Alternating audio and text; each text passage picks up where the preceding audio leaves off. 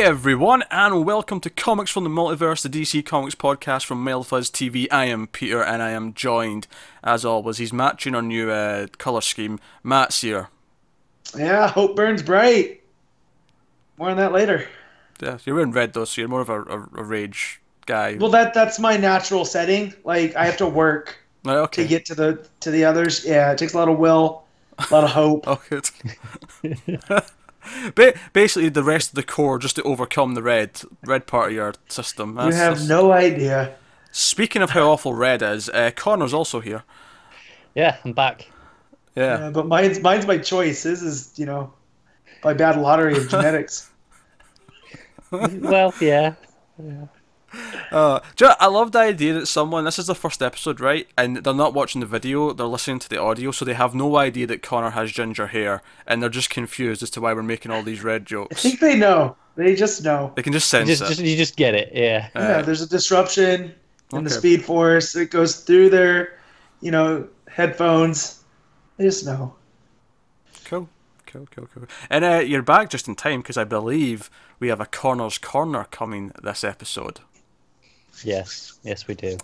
uh, Connor, uh, our good good folk over at Patreon who uh, who donate and help us out and support support the podcast. They, one person in particular, makes Connor read a book of their choosing, and uh, they know he doesn't like Red Hood, so Red Hood number nine is what's getting read by him today. But that's not all that's getting discussed today, because we are going to be talking about Batman number twenty eight, Superman number twenty eight, Green Arrow number twenty eight, Green Lanterns number twenty eight. A lot of twenty eight. I should I should I should separate them out just so that when I'm reading the list at the start, I, I'm not just saying the same number four times in a row. Uh, if there was a way to verbally show brackets, like you know when you're writing them down, you just make the bracket Hmm. and then put 28 next to it, denotes that they're all 28. Like that'd be nice. Well, you just go Batman, Superman, Green Arrow, and Green Lanterns 28. You can do that too. Nightwing 26, Deathstroke 22. And for some reason, Matt decided to jump on Bryan Hitch's last arc on Justice League. So Justice League 26 will be discussed by him and him alone. Yeah, Uh, I should have known better, but I didn't. also, Right. also we got the first of the Jark, Jack, Jark, Jack Kirby uh, specials uh, this week. Uh, New Gods number one, uh, which is a one shot. Uh, so we- all had a look at that. So we'll be talking about that as well. Uh, plus, Connor checked out a Harley Quinn and Batman number one, which is a digital first. So I I assume that's a like just a third of a regular book size, like they usually are. Yeah, I mean, it felt a little bit longer. I think maybe it's half because it's bi monthly instead Ah, of fair enough. weekly. Uh, but that's one of the ones you they, they put out digital and then they sort of combine like two or three of them into a physical book for later. So uh, and this is a this is building up to the new animated film they've got coming out. So Yeah. uh, so Yeah. Connor's going to talk about that, and then of course finally we do have the Connor's Corner segment of the show to close off, which is the Red Hood and the Outlaws number nine. So that is what's coming up on this week's show. Now there's no real news to discuss. Um, o- other f- the Hitch dropped that he's uh, leaving Justice League. You know, he, he confirmed that he's off that book at the end of this current arc that he's just started. So we can maybe I, I don't know. Do you want to speculate perhaps who the the new Justice League writer might be come November? Well, it, it doesn't really matter because it can't be any worse. Right? I'm hoping it's Seeley because Seeley had those pop-up issues for Matt. like. But he's Matt. busy. Matt, he, he's doing What? two issues of Nightwing a month, and he's starting doing two issues of Green Lanterns a month starting in October. Oh yeah, he is doing Green Lanterns. I forgot. Uh, which is why I think that Sam Humphries might actually be uh, yeah, a candidate. Uh, it's possible. yeah, he's he's got a team dynamic down. We we've enjoyed Jess and Simon and and Because I was uh, group. I was talking about this on Twitter this week, and when Sam Humphries was brought up, I thought, you know what, that actually works out really well for two reasons. One, he gets to still write Simon and Jess because they're on the team, and secondly, some of the stuff that he maybe like set up in this week's issue of Green Lanterns, maybe he could explore that with Superman and Justice League down the line. So I. I can see some reason for it. It could also be someone who's not even working at DC right now. It could be someone completely out of left field. Who knows? Yeah. So Yeah, uh, but that'd be my that'd be my best guess at this point. But I mean, it could be anyone. Uh, so that's pretty cool. Um, now we did talk a lot about the movies last week. Don't worry, all that was out of our system. However, we talked a lot about what the reshoots meant for the DC movies last week. But somehow me and Matt forgot to actually talk about the, the biggest thing of the whole the whole affair, and that is the mustache. yeah. I can't Shame believe on we you for- guys. we forgot to talk about the Super goddamn stash. mustache last week. Uh, if you hadn't heard, and who, who hasn't heard this by now, but uh, basically Henry Cavill is shooting Mission Impossible 6 right now as well, and for that he needs a mustache, and they're not letting him shave the mustache, so they're having to do the reshoots for Justice League with him with the mustache in the Superman suit, and then they're going to CGI out the mustache so that it's just clean shaven later, which I'm worried how that's going to look, honestly. That might be weird and off putting, but we'll see. I just you can't tell me the mustache is that important that he couldn't just shave it and regrow it. Like Depends on the timings. Yeah, maybe he's going What? back and forth. I mean, we Yeah. don't know what the schedule's like. Do you know what he should have done? Grow, grow a full beard, have Superman with Yeah. a beard, Yeah, yeah, I, I and guess then just easy. shave it off after. That's it's easier. I guess the problem with that is that if the if they're still using some footage from before we didn't have a beard, then they have to mix and match. So yeah, they'd they'd have to like- reshoot all of that as well. yeah, they have to reshoot. you know how all this of all could have been fixed hmm by not having Zack Snyder direct the movie. That's it. Well, yeah, obviously, but we're working with what we've got here, Matt. What, what we've got now.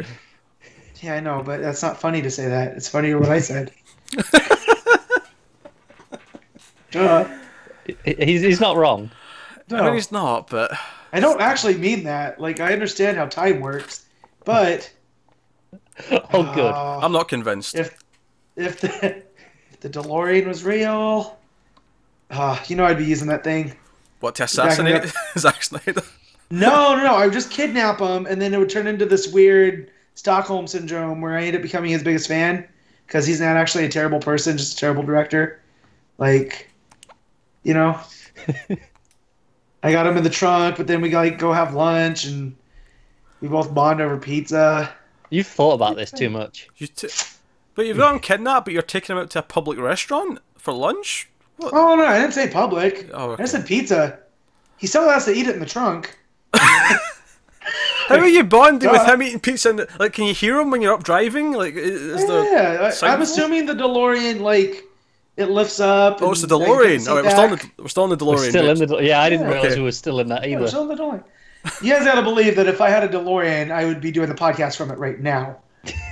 Yeah, but if if it's a time travel DeLorean, it's got all that shit in the back. Is there even a? Is there even You a know what? I could go time travel to the point that I've never read certain books. That'd be great too.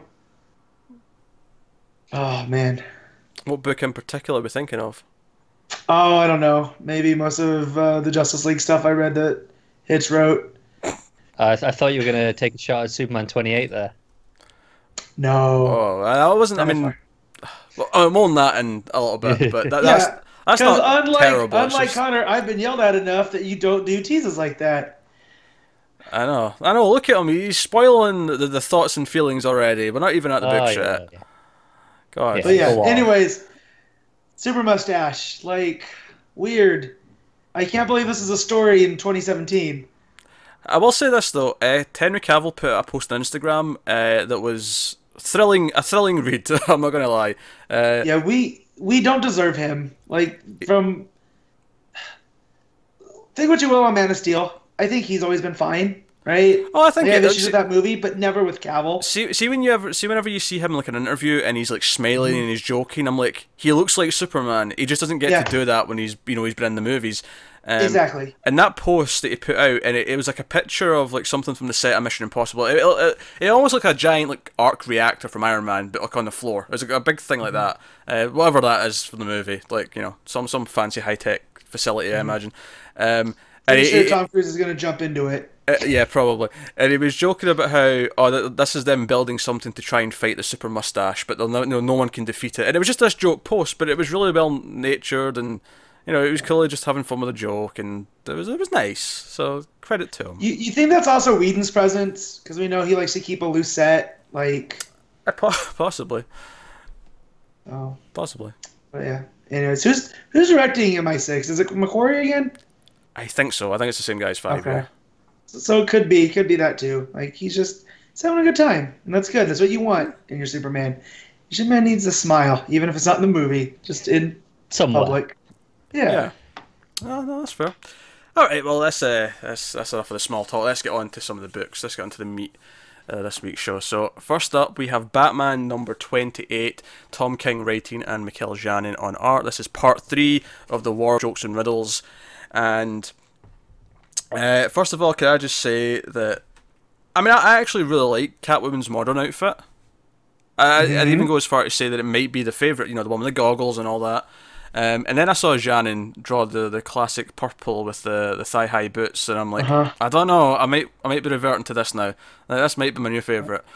Yeah. Um, to be fair though, I, I think it's so 90s. Like, you know, Oh, like, yeah. so for this supposed to be in the past, her being in that is just like a nice meta, like, com- not a meta commentary, but it's just like, yeah, it's the past. She wouldn't be dressed the same. Yeah, it kind of And plays into the whole, you know, the the story that King's been telling between Mhm. the two of them. You know, the the alternating versions of their early meetings, yeah. and this is kind of playing into that still. Yeah, a little bit, and I I, I think, and I actually really like this part of the book. I, I know I've, I've heard some complaints online that some people think it's stupid that wait, so he's telling her all this story and she's actually part of it. I'm like, oh sh- yeah, sure, she's, but they make it very clear here that she is not a part of the overall scheme. Like she, because he actually says like one notable Yeah. person like opted out who didn't end up dead, and that's when we cut to we cut to Catwoman. Um, and I Yeah. actually I really liked how she chimed in in the present day narration uh, as she's tell as he's telling the story, say. where where he's just he, she threw Kite Man out a window, and she's like, "I knew you were there." Sure. Mhm. And then, then they say the exact Well, same it thing in goes flashback. back- it goes back to their, their first meeting, how they see it differently. Yeah. Like, it's playing off of that to where she's like, he's like, yeah, you threw Kite Man out the window. Yeah, but I knew you were there. I, I Gotcha. think just uh, the the larger story there of oh, why is he telling this story? He's, he's telling her his perspective, and Yeah. you know, it's how it's affected him, and so there's there's probably stuff she doesn't know. I imagine most of it. I mean, she'll know that this war happened, but like uh, the whole point of this story, though, is that he he's building up to something he did that he he she needs to know before they can move forward because it's something he Right. regrets or it's something that's you know a big part of his character, something that's And yeah, I'm feeling like it's going to be, this is him coming clean. Because he, you know, he proposed before this. yeah yeah the whole whole arc started, and so he needs to clear his conscience, and whatever that is, I'm sure after what we saw in this issue, you know, Yeah. seeing how far Uh, Joker and has- Riddler have gone. yeah. It has to be something big, and I, I I will say Uh-huh. as well with uh, Catwoman like jumping in with the the narration. I actually really like the the because obviously they're always playful. There's always this even in the flashback. There's this, there's this playful. Oh, do I need to worry about you? Well, yeah, you do need to worry about me. And that's when they kiss. And you know, there's always this playful tension with them. But in the the, the present day narration from them, like she actually apologizes for stealing the diamonds when like you know when Batman woke up. He's like, yeah, sorry about that, I lied, and like, you know, there's it, it, it does actually kind of neatly show how much they've grown since this time, like how there's this more honesty with them. Like it's almost like at the start of the relationship they were playing up these characters more, and even though there was this flirtation, it was very much all behind the mask. Where, like, you know, I'm pretty sure in this flashback she didn't know it was Bruce, whereas in the in the Right. narration she refers to him as Bruce at one point, like, and she says Bat first, but then when she sees he's getting distressed because she's asking him if he's okay, so like Bat, and she changes to Bruce, no Bruce, like, are you feeling okay? Like, what's and he's like, you know, it's just I like that. I liked how it showed It's the a more personal between- touch Yeah. Yeah, So because you no, can tell yeah. this this time this is how I felt Zero Year should have felt. Like Mm. there's this big whole thing, and they refer to it as the Zero Year, but it didn't feel like it changed Batman that much. Like this does. Like he he has like a epic battle between Deathstroke and Deadshot, and Yeah, you feel you feel his stress throughout, and that's the, his opening shot basically into Yeah. this war. I mean, I pretty much uh, this, this book divides neatly into three. This this issue, the middle is the Catwoman section. The first chunk is showing how bad things have gotten. It, it describes like Gordon like goes to see both Riddler and Joker, and there's this Yeah. fun this dichotomy of like seeing both versions of it. Like you know, Riddler was like, oh, 30, you give 37 pages of steps and all the things he has to do to come and see him. Uh-huh. Joker sent a note saying, come in your undies. So you see him walking like, like a hood over his head in one and, and his undies in the Yeah. other. And it's all this stuff. And it all builds up to uh, they both want you, Batman. Like, you can end this war right now. They both want you. And obviously, their instinct is to say, no, we're not going to give them you. We're going to try and fight this. Right. Uh, but it's throughout all this we hear about uh, they've basically got different parts of the city under control, and they fight in the park. It's basically no man's land. The park in the middle of Gotham is now no man's Yeah. land. Um, And there's only a couple hours each day where they sort of calm down long enough that the people can go in and get the bodies. And it's like this idea of this war's going on, and Yeah, it's a legit war. Like Yeah. it's dark as shit. Yeah, and I like that. It it matches for an early Batman story. Like it should be. He's he's kind of a darker character, and this would you know if this doesn't impact him, then it's like, well, what's the point of reading comics? You know? Yeah. Hmm. I mean, yeah. Uh, uh, it, oh, It- it- there you go. Huh. As I say, I, like- I I really love this opening section of the book because like it it parallels between the two of them. It's like like just how similar Joker and Riddler are, but just slightly different enough. Yeah. Like it, it goes back to you know the opening of this arc where that was kind of the point, where you know Riddler approached him. He's like we're kind of the same. And I think that's actually a really smart thing to do with this story because I, I think I've often thought. I mean, some some Riddler fans are going to hate me for this, but I've always kind of seen Riddler as another version of the Joker who, at least for me, he's always been just not quite as good. Like I like the Riddler a lot, but he is very. A lot of the things that he does is very similar, and it's, especially since kind of like the Joker, he's not a, a villain that can fight Batman physically. Like if Batman gets in the same room as him, it's kind of over. Yeah. You know? Hmm. Well, because he's he's the brain. Yeah. right? He's so if, if we're breaking these down into to alignments, like for role playing, like Joker's like chaotic evil, Obviously. right? Like, and then but on the opposite end of that is is Joker, who's lawful evil. He has these rules he has to follow. Like he that that's his mania. Where the Joker's just a psychopath. I've always taken that Riddler's like OCD, and he doesn't want to leave riddles, but he feels like he has to to prove that, oh, I'm smarter than you, and if you're at my level, you'll figure this out. And here, there's a little bit of a change to that because here it seems like he's edging more towards Joker's. Yeah, area. I, I think that that's Riddler's hubris. It's like he leaves the riddles not because he thinks that if if if it doesn't get solved, then he deserved to get away with it.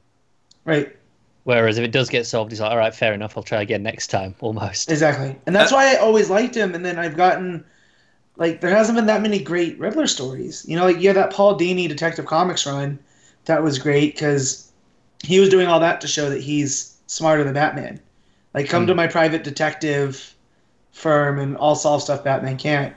But then, you know, when he's not used as well, and he's like Pete said, he's just like a version of the Joker that's not a physical threat.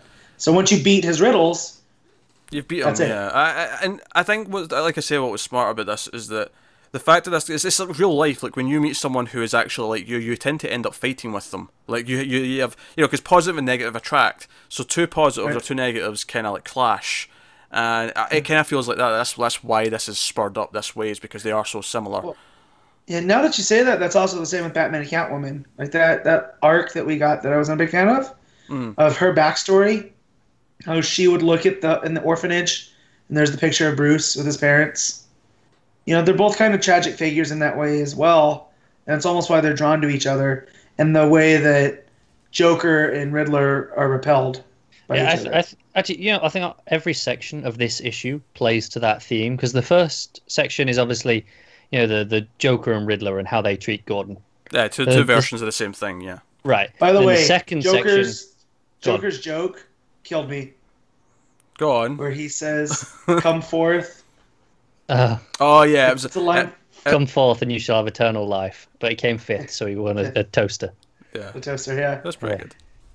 But so then, obviously, the second section of the book is the the Batman and Catwoman, and like you were just saying, they're they're very similar but opposite at the same time.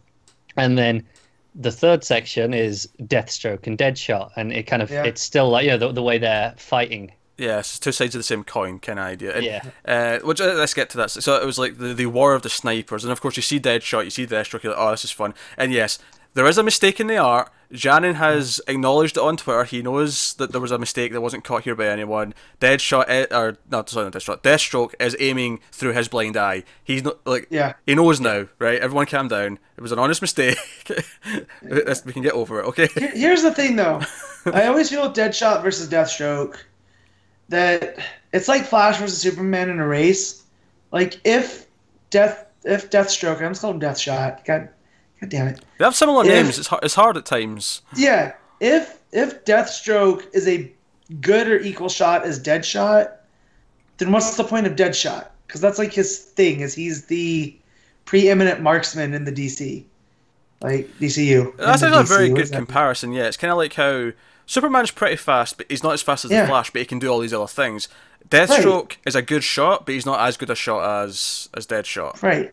But he can do all these other things because he's a meta. Uh, yeah, Uh, but- I think it shows here he's good enough to hold his own, yeah. Yeah. but not good enough to just outright beat him. But talk, but talk about how dark this gets because it's like oh th- this this lasted five days and it was like on and off for five days and like day whatever it was, Deadshot blew up a building and then this happened and it's like you see all these two page spreads, yeah, all all the all this carnage and Batman's trying to catch up to him and he eventually does and I actually I liked a couple of points here. Batman mentions that like he's he's going to try and fight these two like well trained killers, but you know he's only about a year into this this role at this point. Like he, I think he says, Yeah. "Oh, I'm only a year since I was kicking a tree," which is a nice callback to year one actually, because that's one of the big things Yeah. at the start of that book. You remember that quite vividly, and it's like, oh yeah, maybe he can't really take on Deathstroke in a one on one fight right now, and for for me. The, the reason why he can beat them when he does catch up to him after five days is because they've been fighting for five days. They're bloody tired. Yeah, Like, they, he- they've worn each other out. yeah, he's got a chance Yeah. because because of all this chaos. But so many people have died because I think uh, probably the darkest part of this whole story is he says uh, on like day two or whatever it was, they sprayed into a crowd and like fourteen people died, and it was like Jesus Christ, this is this is getting going to a dark place. Well, Well, I mean, And the, this the- the goes next one against- the What- next one, he what on? bombs the building, and it's like 28 people died, and then like right. oh sure, sure, but I, I think the spraying one like hit me more than the others because it felt more real. Just It's because of- random. yeah. Uh, like not not that people don't bomb buildings, they do, but that, that one just felt specifically sort of yeah, Because they, they're specifically doing it to create terror. yeah. you know, versus the bomb, which is, you know, there, there could be strategic reasons or whatever, but um, it also goes against that, you know, the more honorable versions of these villains that we've seen, like Deathstroke in his own book, or Deadshot in like uh, Secret Six. Like they have these redeemable qualities that are just completely not here.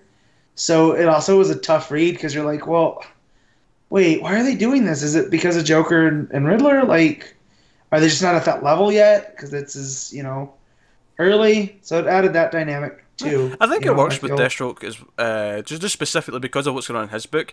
The idea that he has Mhm. all these regrets of, of everything he's done, like it just Yeah. it kind of plays into that. That you know this was part of the dark path that he was on at one point. Uh, all this stuff that happened, um, but obviously the the biggest thing here is that uh, when Batman does catch up to them, he beats Deadshot so so badly that he nearly kills him. He he gets the the, the doctor the last line or one of the last lines swelling. Yeah, uh, is the doctor says it's nothing short of a miracle that he's alive. Uh, and it's like, oh, right, so he's already nearly killed someone. He, he came that close. He's lucky that he didn't, but to try and stop this war. And he feels partly guilty because five days ago he had a chance to go in and maybe, you know, go and see the Joker or Riddler and try and stop this another way. And it makes me wonder, what is this building to? If he's already nearly killed someone, like, what is the? And I feel like, I feel like he's going to side with one of them. And it's, I say I don't think I, I think he's gonna make a choice between the, two, like, between the three of them because I think this is the story that's gonna put Riddler up on their level okay, okay. here. And, and I don't think necessarily he's gonna side, but he's gonna be like, look, what do I need to do to make this stop? But But I feel like you know, right? Say he took the, those offers. You know, the offers was they both want to talk to him. I feel like they're they're both going to go. We'll stop this if you help us take out the other one. Hmm. Like that's that's why they want him. That's that's the condition. I can see that. I, I think he's going to take a side, and I, I think he's going to take Joker's side. As as crazy as that sounds, and the reason why I say that is because, like you say, Riddler doesn't seem to have as many big stories in the history, right? Whereas Joker has all these big moments, and he's this thing. Every time he comes up, it's like, oh, every time Joker comes to Gotham, we're all terrified because it's like a this wild card throughout the city, and what's going to happen this time? Remember when he showed up in Death of the Family? Every time he shows up, we just have to pray that we can stop it before too much damage happens. Well, he's And like a wa- force of nature. and I wonder if this ultimate guilt that Batman has is that maybe he's felt all this time that he sided with the wrong one. And you know the reason why he- you know because he did side with Joker and took out Riddler, um, you know Riddler's mostly not had a big thing to do since then. You know, in, in this continuity, like you know what has he been doing since the War of Jokes and Riddles? Really? Yeah. But I'm also looking at look at all the the villains that are on on Riddler's side. Mm. They're all ones that have kind of been redeemed in the time since, like Mm. Two Face, Poison Ivy, Clayface.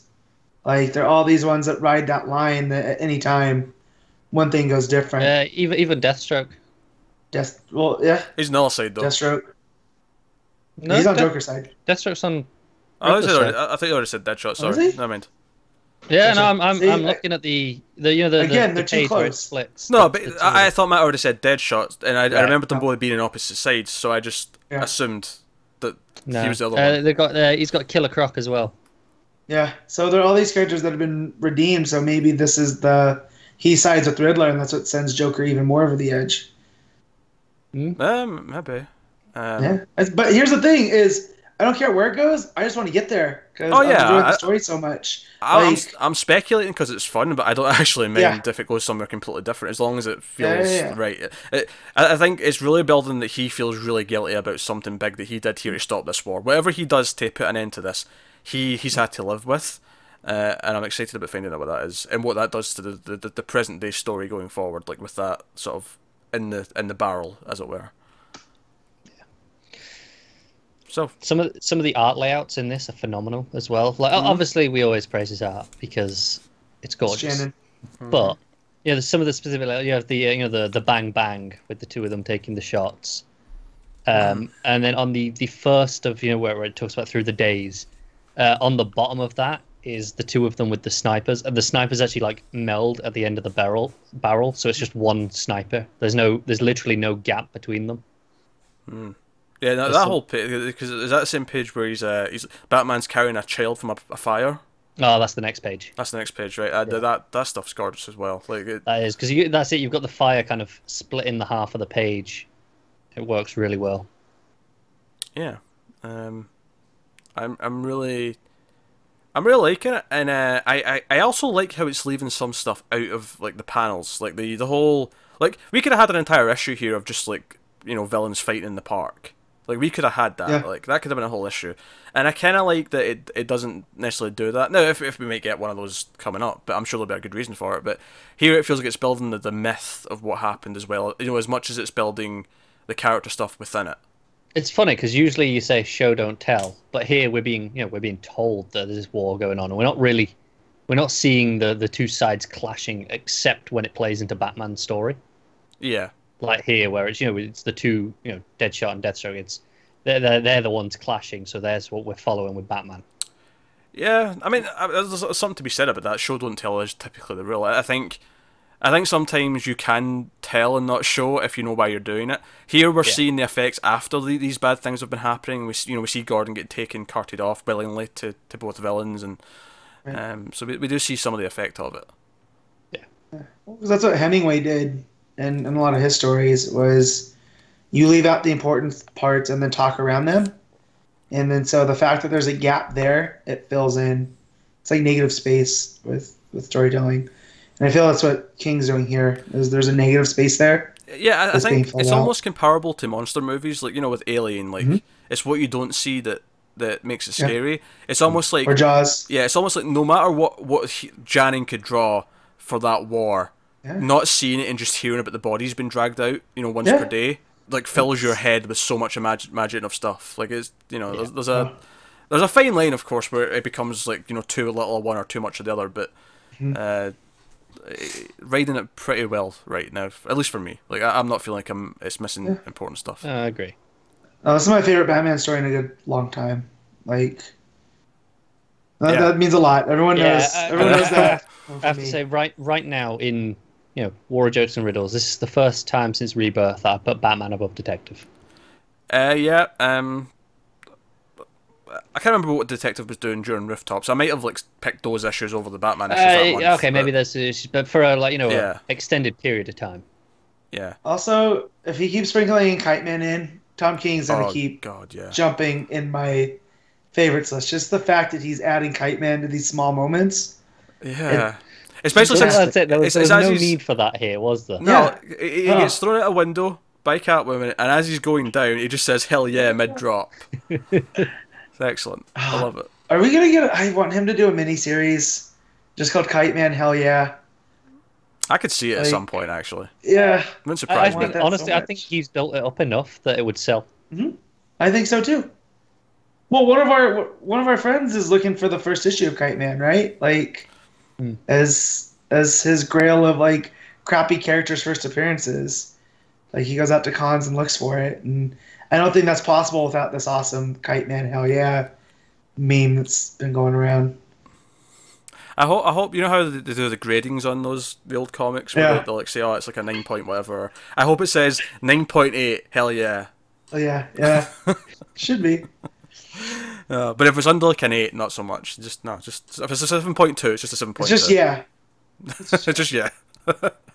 um, but no, no, no. Uh, that's another great issue. I, I, I am digging this arc so much. And the funny thing is, as much as you say, "Oh, we'd put it over Detective right now," it's not because Detective's actually. Dro- it's not like Detective's dropped in quality, but we're all like, "Oh, I don't like Detective now." No, Oh no, no. I, I think maybe Detective has been stronger at points than its current arc. Yeah, but it's not But- dipped. It's not massively dipped, no. Whereas this has just gone up that much. Yeah. So no, uh, King King's Batman is uh, becoming something something special. Yeah, this- uh, This is an all-time story by the time it's done. Like Very it's gonna possibly. up there. Feels like could be, yeah. Uh, so there you go. That is that's Batman. That'll take us on to Superman number twenty-eight. Uh, Peter J. Tomasi and Patrick Gleason writing, Scott Godlewski on art. So last issue we were fairly critical. We we liked kind of the, the intent behind the issue, but we thought it was a bit preachy, a little bit too on the nose, um, a little bit too much of explaining to, things to John. It felt a bit forced, all those kind of things, and ultimately made it a bit of a, a weird read. I missed that issue after this one. Well, I, I missed that after the first two pages. I thought the first two pages were decent enough. Oh sure, yeah. The first the first two pages and the last couple of pages are good. Like the last, the ending is quite nice, but uh, Well, the ending's issue, nice because it's over. well, no, I think it was a sweet moment. Like at the end, I like the uh, Lois is like, "Oh, I'm surprised it took you this long." As like Clark's getting up out of bed to go and do his thing. I like that moment. That was nice. Yeah. Yeah, because that, that they're not reading off plaques and giving us exactly. unnecessary lessons. Like, and that's the main problem. I have no problem if you want to be red, white, and blue, and like, hey, this is why this country's great. I don't care, you know, what country it is. If you want to prop up, you know, whatever, there's there's storytelling. Just don't be ham-fisted about it and have some subtlety. But here's the thing, though. The, the, the last issue was ham-fisted and not subtle. This issue was a textbook. Yeah. I mean, right, right from like the, the third page where they're outside the Capitol building and yeah, they're going, oh, what? Uh, they're telling them about freedom of speech, and and Lois like, words are powerful. I'm like, you you you're both journalists. You're- You think you'd have taught him this at some point already, You you're a Pulitzer Prize winning journalist. right? Like and and even before you go, oh, but she hasn't been a journalist for you know however long, uh, but she was writing a book. that's but it doesn't matter to me as a longtime fan. It's in her DNA. Yeah, even Like- if even if she's been retired f- like or entire Yeah. like John's entire life, eh, like if you're a retired whatever, you're still going to talk to your kids and your grandkids about the principles of what, what what makes you you and what, what what you believe in and why you did your thing. Like that's going to be a part of you. The, the idea that they're only just saying to him that words are powerful from you know journalists seems wrong. Yeah, you're, you're longing for the days of hey, what's what's that on the statue? That's graffiti, John. You, you miss that now, don't you? You miss that.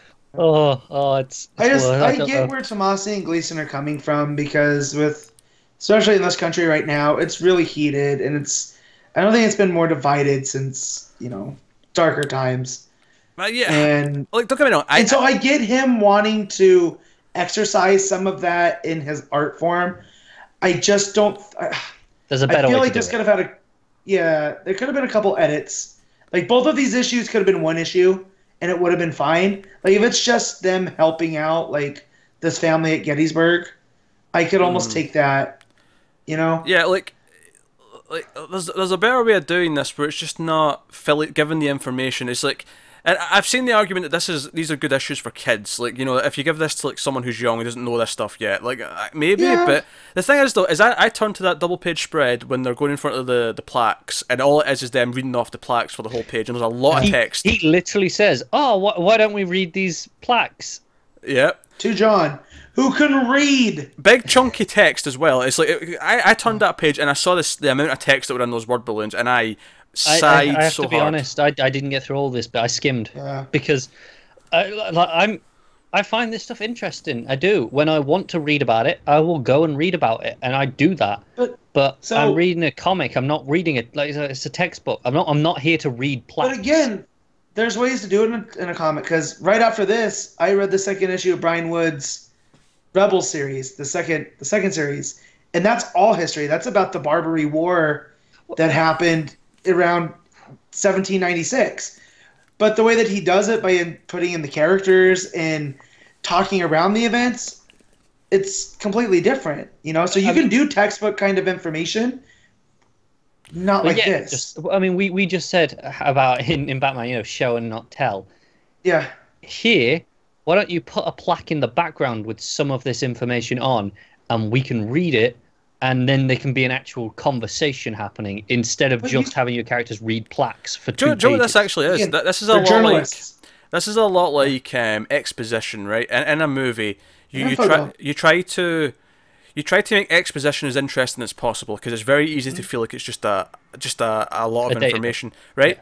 And that's exactly what this is. This is like you, you you do it, you interweave it, you make it interesting, you show it through the the story that it's telling, and you make it interesting. Here, it is just a wall of information that doesn't really mean anything. literally Uh, a wall. So literally a I, wall, I yeah. assume these. uh, like, I'm, I'm not sure, but I assume these are just the real plaques because they're quoting. So I, he's Yeah. just gone out there, written down the plaques word for word, and just transcribed it into the and then have them read it out. And that's just lazy. But yeah, so here, no, it is. It is lazy, and like you have these two characters that are journalists, right? Especially Lois. Like Yeah. Clark's whole thing is like, well, yeah, he's Superman. That the reason he gets his story is because he's closer to them, and he's not necessarily the best writer, but he's always the first on scene. Yeah, but he's always, he always kind of cheating. Yeah, Lois though, I feel like you could have had Lois just consolidate that to John because they're in front of the the the lost soldier memorial, you know, and it's just like, look, this is important because these men fight for freedoms, and we've That- lost them, and with Here's a word. It needs to be What? digestible. yeah, but again, you have these characters that don't need to be reading it off, like. She well, that's what I'm, that's what I'm this- saying. Don't read it off. Make Yeah. it digestible. Translate Right. it. Have I- the characters talk about it in a natural way that, that feels Right, like and- and- something. And, and this is the problem. We're saying, oh, you know, this is great for give it to kids and, and they'll learn something. It's like, well, I, I don't necessarily know what these specific plaques say. I've never read them, but I still don't know what they say because I couldn't read it in this. because it was yeah, it was bloody boring. Uh, this, this is the thing, like it still has to work as a comic. It still has to work as entertainment. And I, I, I again, like like I said with the last issue, I completely appreciate that this is you know in character for Superman to have all these feelings, to Yeah. want to teach his son all these things. All of it's in character. The problem is, it's just it's just the worst possible way to tell this story if you have to tell this exact set of things. Like um, I I feel like you you can have them go visit all these sites, but just have them talk about, like you say, or not even talk about them. Just just establish the fact that he's visiting these sites and not actually feel the need to educate the audience on every single detail that comes from them. Yeah, I think the idea is well. Like, I'm sure if I wanted to read what these plaques said right now, I could probably Google it and see, you know, this word for word. I'm, I'm sure I could. So why don't you go? Oh, this is where we are. You know, this is the general message of it.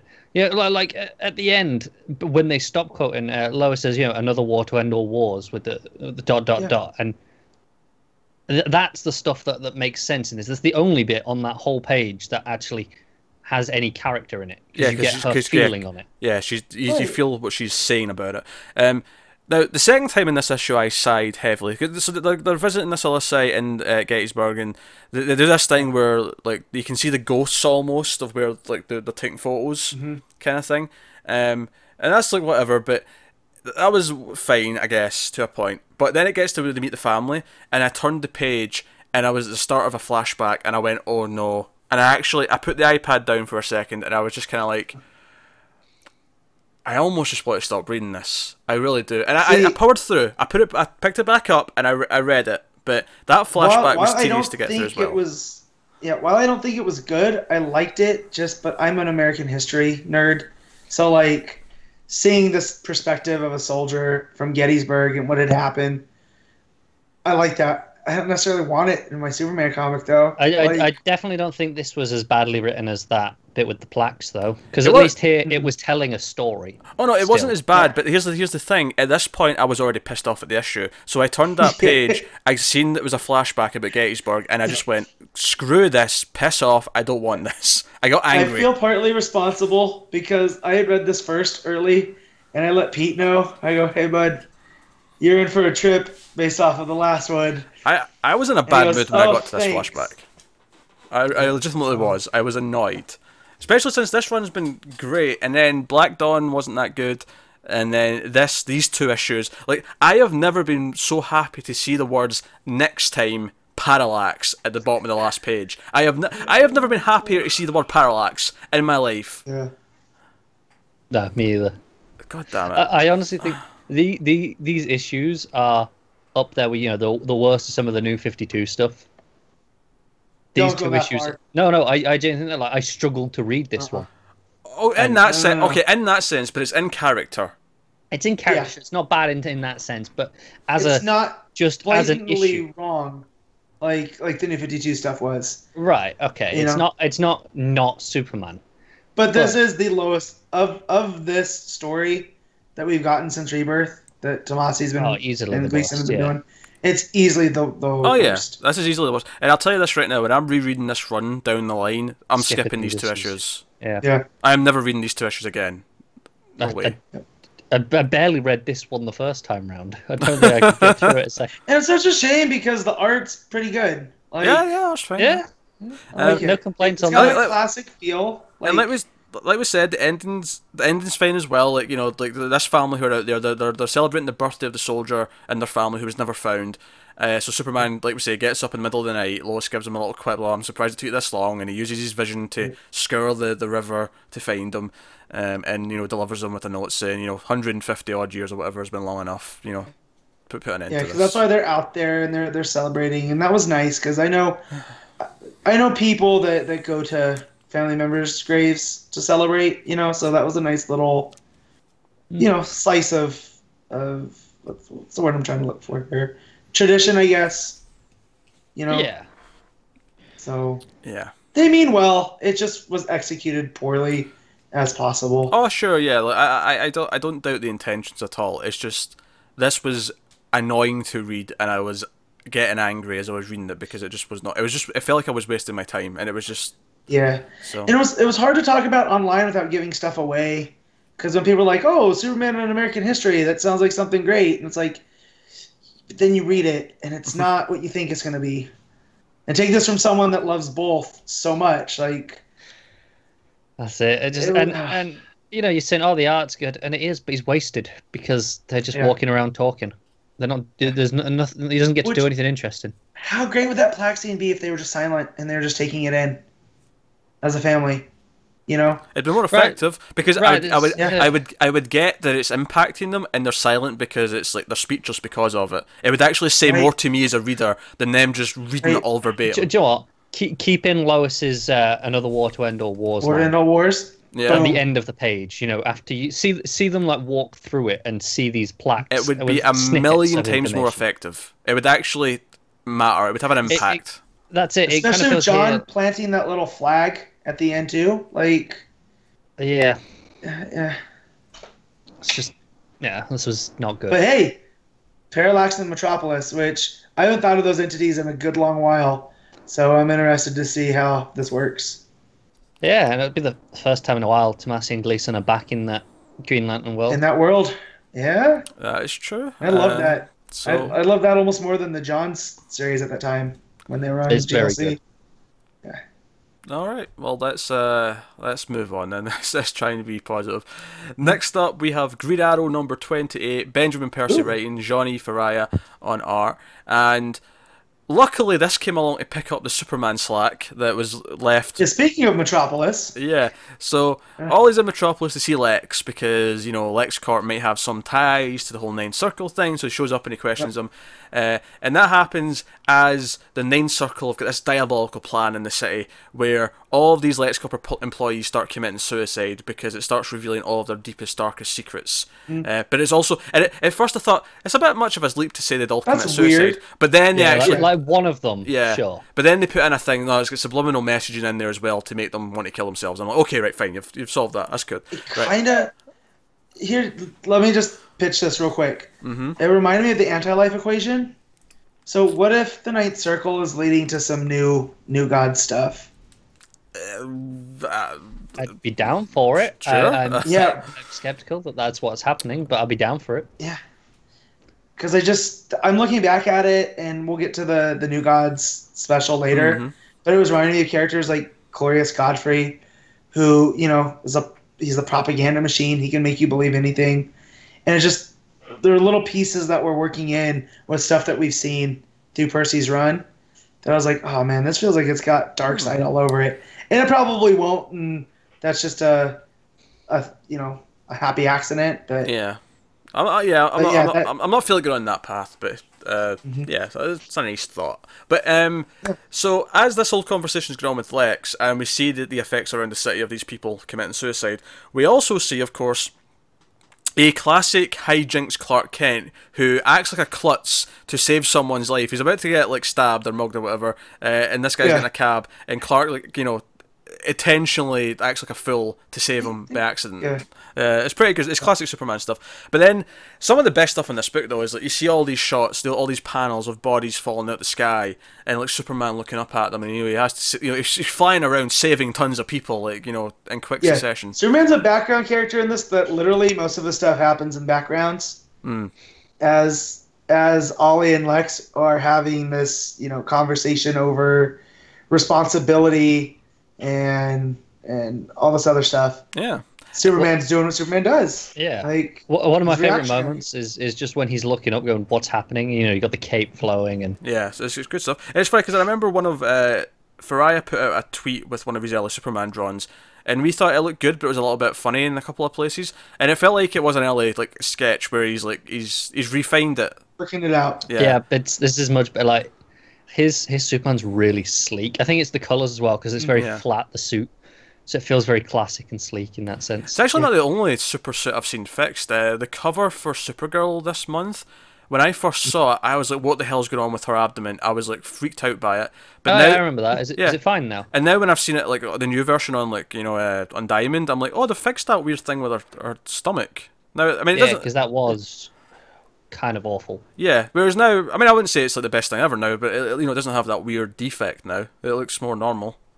So you know, that's that's fun that, that, they're fixing things um, before they came out. So, so no, all, all this obviously eventually converges when you know Lex and Ollie finally notice what's happening. You know, Lex gets messages about what's going on, and Lex tries to fight it at the computer while Ollie goes out and starts saving people as well. And he, he's like he's like shooting zip lines and catching people, and Superman's flying around him. It's, it's all it's all big, fun Yeah. stuff. Uh, it kind of dark because they're all trying to commit suicide, but they, they, it also feels very heroic as a result because they're, they're darting Yeah. around. And the fact that Lex wins this fight with this, and he puts in like a, a an opposing algorithm to like give them subliminal message of hope and love. It's like first of all, Yeah. that's a funny thing for Lex to be doing, and secondly, it ties in nicely with uh, you know Superman and Hope and all the rest of it. So like, everything just comes together nicely. It's this really well told story. Um, probably my favorite issue of this this arc with uh, Oliver Yeah. going around Same. doing stuff. So um, no, I'm, I'm digging it, digging it. Yeah, it's it's Definitely. it's good to have Ferreyra back as well. Just Mm-hmm. you know, just like you know at the end where they're all stood on the rooftops together and the sun's beaming out. It's all the you know this bright yellow background. It's Uh, just gorgeous. And I'm going to make a guess. I'm going to make a guess and say that Matt uh, geeked out for uh, "Thanks America's Dad." That line. Yeah, so great. Hmm. Just because it's it's Ollie that says that, right? Because it's just so Yeah. flippant. 'Cause Su- Superman says he's proud of him because he's really cleaned up his act Yeah. because he was he's been a little shit typically, Yeah. uh, and now he's now he's like building himself back up after the ninth circle of tearing him down, and he's he's, he's proud of him. So I I also yeah, really liked. Go on. Go ahead. No, go ahead, Connor. I was gonna say I, I like the interaction with Lex uh, at the start. Yeah, like Hmm. the, the the two of them together, and you know, like they were. He was playing Sherlock Holmes. oh yeah, I like Mm-hmm. that as well. He's, he's like he's trying to like you know look for all the the tell signs and the weak points, and they're thinking steps ahead. Yeah, Yeah. and and that that's that's Lex in a nutshell. Yeah. Except, of course, in this continuity, we have a more, at least trying to be good Lex. Like whether or not he's going to stick it for a long time is another question. But certainly, the, he's not as evil as you know it's post it's certainly crisis. been a while, to be fair. It has. It feels He's- like yeah, he's a s- the, the fact that he's showing up in Action Comics to help fight, you know, the bad guys, you know, with a big S in his chest. You know, at least it me- feels like this is the status quo for at least a good while now. I mean, when you think about it, him being not evil has kind of been it since about Forever Evil, right? Yeah Yeah, that's I- changed him. Obviously, we were That that was the start of that Yeah. journey, but Mhm. that was quite a while ago now. So this has lasted. 2015, maybe even late No. 2014. 2014, Yeah. So I think this has lasted That's longer than anyone Johns. expected already. Yeah. Look at him drop it. I met John's uh, around that Well, time. that's what I did, and it was it was he was doing stuff at at a Comic Con in Arizona for for Forever Evil, and I I had asked him some questions about it, and he goes, you know, I can't tell you anything, right? I- Even if you're right. Do you know what the funny thing is? I feel like if Matt met Johns now, right? I feel like J- Matt would Uh-huh. get down his, his knees. He would just put his arms around him and say, "Tell me Conner Kent's coming back soon. Tell me Conner Kent's coming back soon." Oh no! First, I would hug him and then not let go until he tells me he's coming back. Although Johns is pretty good, so it would be like a Clash of the Titans. So Yeah. Oh yeah, John, Johns is uh, Johns works out. He, he's he is he. He's, yeah, he's, he's no Capullo, though. Don't get me wrong. no. Yeah, what is it with all these Like- comic writers and artists working out and being these big Capullo is beefcakes? hench. What's going on? He is massive. Yeah, oh, you have this image in your head of like comic writers and artists like being kind of schlubby because they're just sitting around writing all day, which nothing wrong with that. As I speak, say that as a Uh, schlub myself. it. No, I but- think that's why they do it because they're like, oh no, Yeah. we're sitting around writing all day, so Yeah, we're not true. going out and doing Well, anything. He's like, that's what Capullo says. He goes, that's why he's into fitness because he's like, I draw for a living. Once once I decide just to sit there and eat Twinkies all day is the day that I lose. So, you know. I, I admire But, but the, anyways, the self restraint. I admire it. It's better than all of us. Yes. but but back to Green Arrow. That that scene that Pete was I was gonna tag on. It's it's got the sunshine shining behind him and Ollie, where he says thanks America's dad, and Which- it's just it which- looks great. So good. Which isn't it? you contrasts just see really- the planet in the background. Yeah, the planet looks good, but it contrasts Yep. really well with the last page, which is then not quite next. There's a page where he's on the phone to uh, uh, Emmy and stuff, Yep. but it's you see Gotham in the last page, and it just contrasts. It's nighttime, and it's just the city lights, and it's just a, such a different world. It's all these, uh, you know, like dull greens and Yeah. stuff. Yep, it looks Yeah. toxic. And again, we, we have this running subplot of like what's going on in, in Star City. We got Emmy and Dinah. Uh, they went to Henry Fyff. They're like, yeah, hack this hard drive and stuff, and give us information. Here's the thing too, is Fyff is so willfully ignorant that the stuff that he's doing is causing other people chaos. Like he's just like, yeah, I get to go and make fun stuff at work, and then Queen Industries is weaponizing it to make people kill themselves, and he's just so like, yeah, but I get to do my job. It'll be interesting to see if he uh, gets confronted with that that truth. Yeah. Because I, part of me wants him to know about it, and he's kind of like, yeah, that's what they pay me for. Like, it'd be this nice little twist. The other part of me is like, well, no, I like Fyff, and I don't want him to go dark. You know. So Yeah. have guess it just completely crush him. I could see it maybe being the thing that finally, like, if maybe if Ollie and that's trying to get him to leave the company while it's still evil or whatever. Yeah. Like they'll use that, like he'll use that as the, the tipping point. It's like, well, do you know what they've been doing with your tech? and then he'll tell them, and Right. that might be what grabs him back from the brink. If he's, you know, if he's walking that line where he's maybe tempted by the dark side, like maybe he'll, he'll get brought back from there. Uh, uh, yeah, and again, they're keeping the tension. You know, Dinah doesn't want to talk to Ollie on the phone, uh, so they're, they're keeping that, that running where they're, they're going to have this presumably great makeup sex, you know, down the line when they finally. Well, that, that's the thing. Oh, they have such oh, a Matt, dysfunctional Matt, relationship. oh, Matt, jeez, oh, oh, God, the Ultroning is it's real. Go on, Alright. you may continue. I'm back now. I know. Um, but no, that, that's the thing with the relationship. It started off so quick. They never really like they felt it was right, you know, because of the rebirth stuff. But I feel like they never really got to know each other, and so now this is like their first fight, and and they're both being really hard headed about it. It's because Yeah. O- Ollie literally just went, screw this. I'm, I'm leaving town. I'm out. Yeah. So, but I do like I do like uh, Canary and Emmy together as this Arrow and Canary team. Yeah. So Mm. Glitter Arrow, as Ollie keeps teasing her. yeah. Oh, and Emmy uh, sitting playing video games or something about that. I just I enjoy Yeah. the Emmy job, which is which is cool. Um, Great so- issue. Yeah, that was that was a really good issue. Probably, probably the best of this arc, certainly. Um, so uh, that takes us on to the other green side of the the, the, the the line, which is Green Lanterns number twenty eight. Sam Humphries writing and Eduardo Pansica on art. So we we got the. The, first of all, actually, the issue starts with the final of the seven. We, we, I think I've said the last three three of these I've introduced that this might be the last one. I've not been keeping count, but this is definitely the last one. This is The the last one, seventh seventh and final original Green Lantern. Um, introduced, and it's a Kryptonian. I actually made a point of writing down all the names here, just because I was never going to remember them all. Yeah. I mean, obviously, I, right? I remember hers name though, because she's very She- important. She's the newest one, and she's also Kryptonian, which means that Matt's just going to memorize it anyway. Out of- She's the first Kryptonian Green Lantern. Like we've never seen this before. that is true. That is true. And so to be fair, it lasts about ten minutes, and then I don't know if there's been one since, so it's not a, a long tenure. well, because the the sector that they're in is right next to uh, Xudar, right? So Hmm. Tomar-Re was on duty when Krypton exploded. So Yeah. you know, you had the Xudarians kind of taken off They, that. they've taken that line instead. Yeah. Ex- said, and maybe it's because of this, because she's so we get her backstory that she's an explorer, and it kind of reminded me of Alien Covenant a little bit, where they she has this kind of faith in in the universe or in in Rao, the Kryptonian yeah. god, and that Uh, Interesting detail about this though. So they get stranded, right? Uh-huh. And Uh-huh. they say the reason why they get stranded is because they had some weird interference with a purple sun. Now we know that different coloured suns mess with Kryptonians in different ways. Hmm. Um, uh, I can't remember which colour does which, but I know there's one that like each one like gives them different powers. Like one's like telepathic Yeah. powers, one's you yeah, know, it's kind of like kryptonite things. that way. Like Yeah, it's the like different colours of do different things. Because red sun takes it away, blue sun gives extra powers, uh, and as far as I know, that's that's red, yellow, and blue are the only ones that I know of. Uh, well, I've always seen I've not seen red as taken away so much as just red neutral That's because the that's their sun. yeah. yeah. Well, yeah, that's what I mean. I mean, Yeah. it, Lex hits him with red sun energy, and he has no more powers. You know, that's that's the old go to Silver Age type deal. But Yeah. uh, Uh, so I thought that was interesting, and I, th- I thought it Mm-hmm. was, you know, are they already having effects of that, and we're not noticing them? Like that, that's Yeah. maybe that's why they survived the storm. I, 'cause they I have- think possibly because Yeah. she says Rao spoke to me. Like she she sounds like she's Hmm. actually hearing a voice.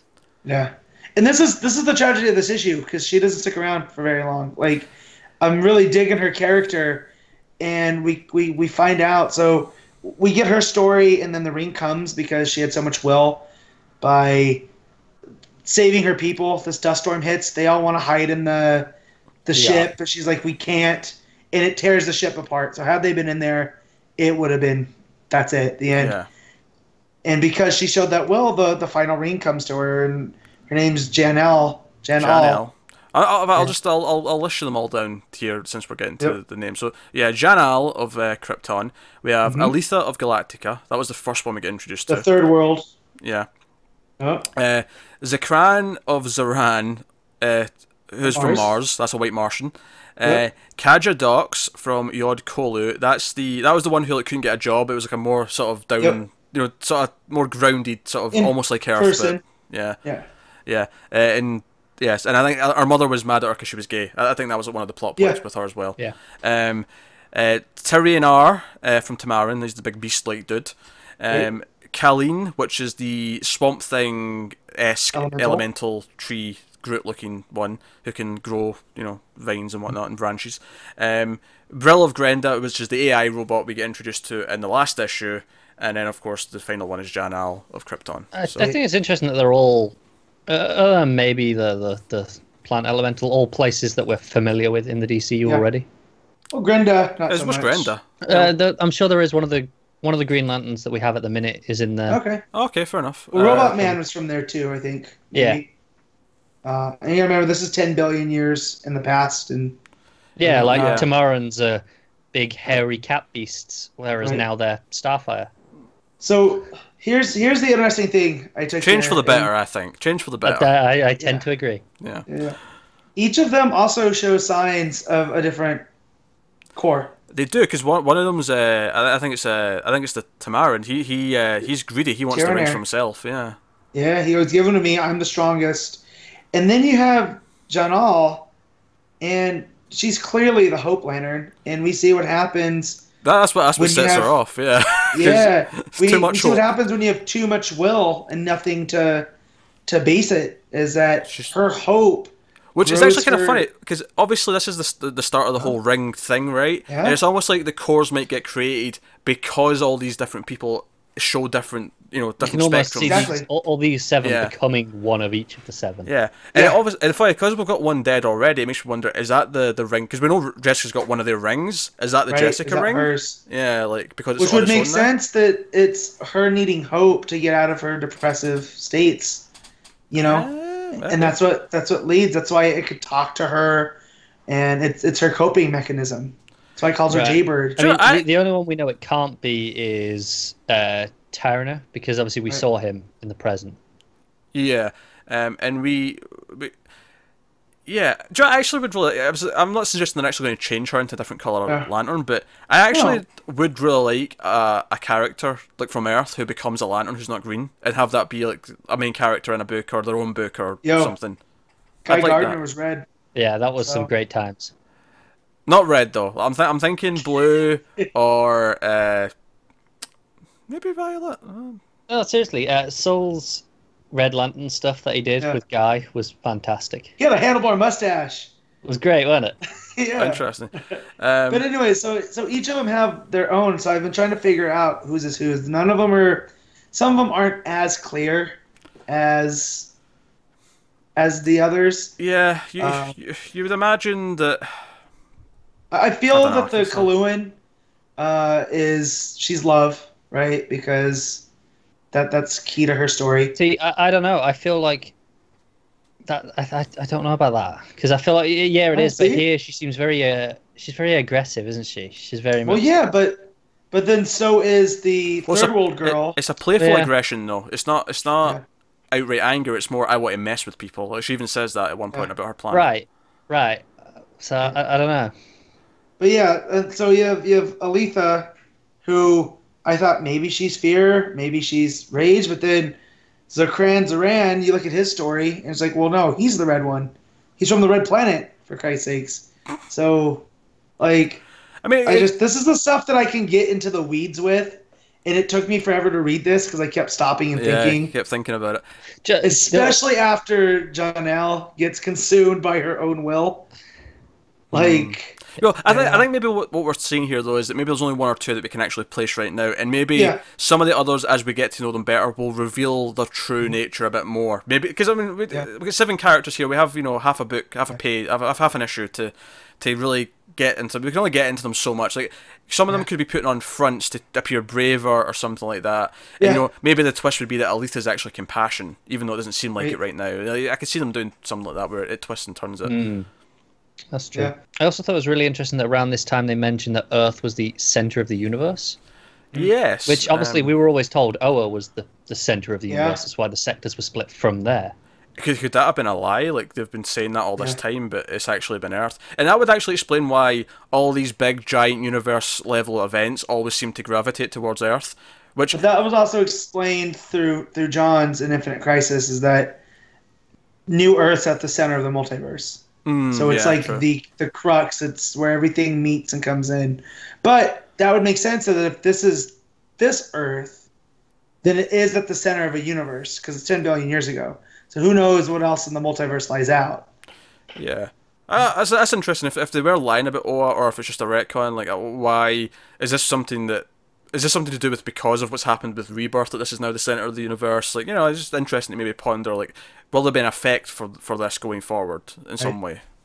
Yeah, because it's not something that they needed to say, other No. than to tell us that this is, you know, it's it's new information to, to me at least. I don't Well, know if and we've been told it elsewhere. And with the life entity, that was always taken to, I know from, from reading and, and on message boards back in the day, people were upset that like life seemed to come from Earth.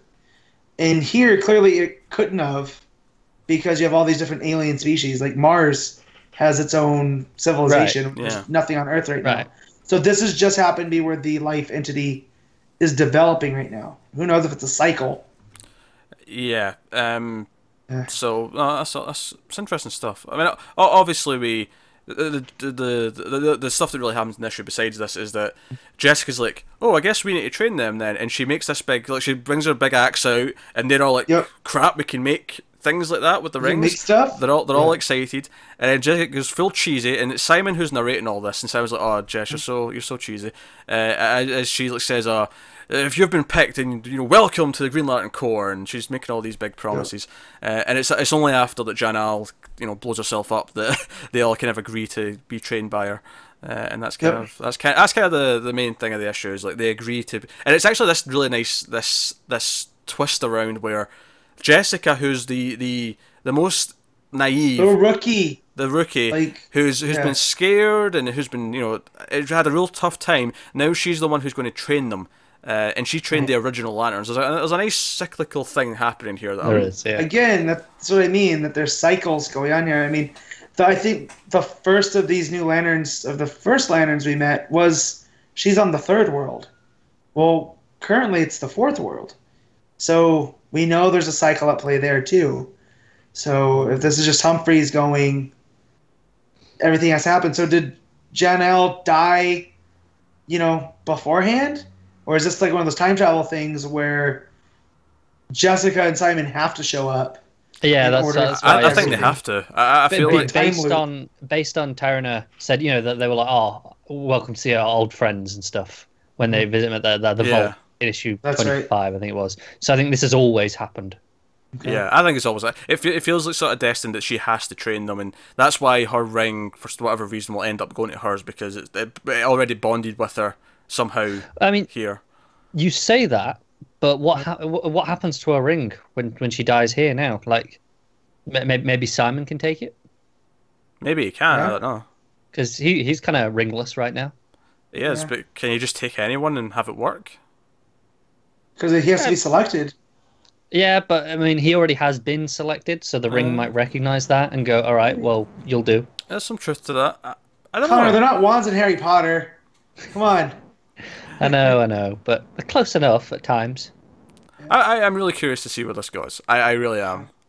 Uh, I love this issue so much. I love when we can get into the the history of the Corps and whatnot. So, yeah, Yeah. I want to see how this all plays out. Yeah, and of course we know Humphries is ending his run in Soon. October, so this Yeah. is basically his last stretch as he does this. Mm-hmm. So you know he's been building up to this for a while. It'll be interesting to see where it goes. And obviously, there's a page at the end where it teases that uh, Volthoom's trying to get back into his world right now. Uh, Yeah. And I think that's that's Volthoom of the time, not one that's went back in time. No. Th- this is Yeah, this is the no, Volthoom. It was already here, and this is why Rami has made the rings and sent them out I, to. I think it's really interesting. I know it's all- it's it's you know fire and stuff that's around him, but it's it's orange, and he's being very you know like you know I want my travel lantern. Mm. So I thought that was a, an interesting touch Well, as we well. saw Yeah. that. We saw that with the the Phantom Ring, where it changed color depending on Hmm? what what Yeah, the emotion true. was. So yeah, that makes Right. sense. So no, uh, Green Lanterns is it's done nothing but really get better since since it started. Really, Yeah. yeah. um, like these these past two arcs have been fantastic. So Wait a minute. Is Oh. the Earth? Do we know where the Earth entity is right? Not the Earth. The life entity is now.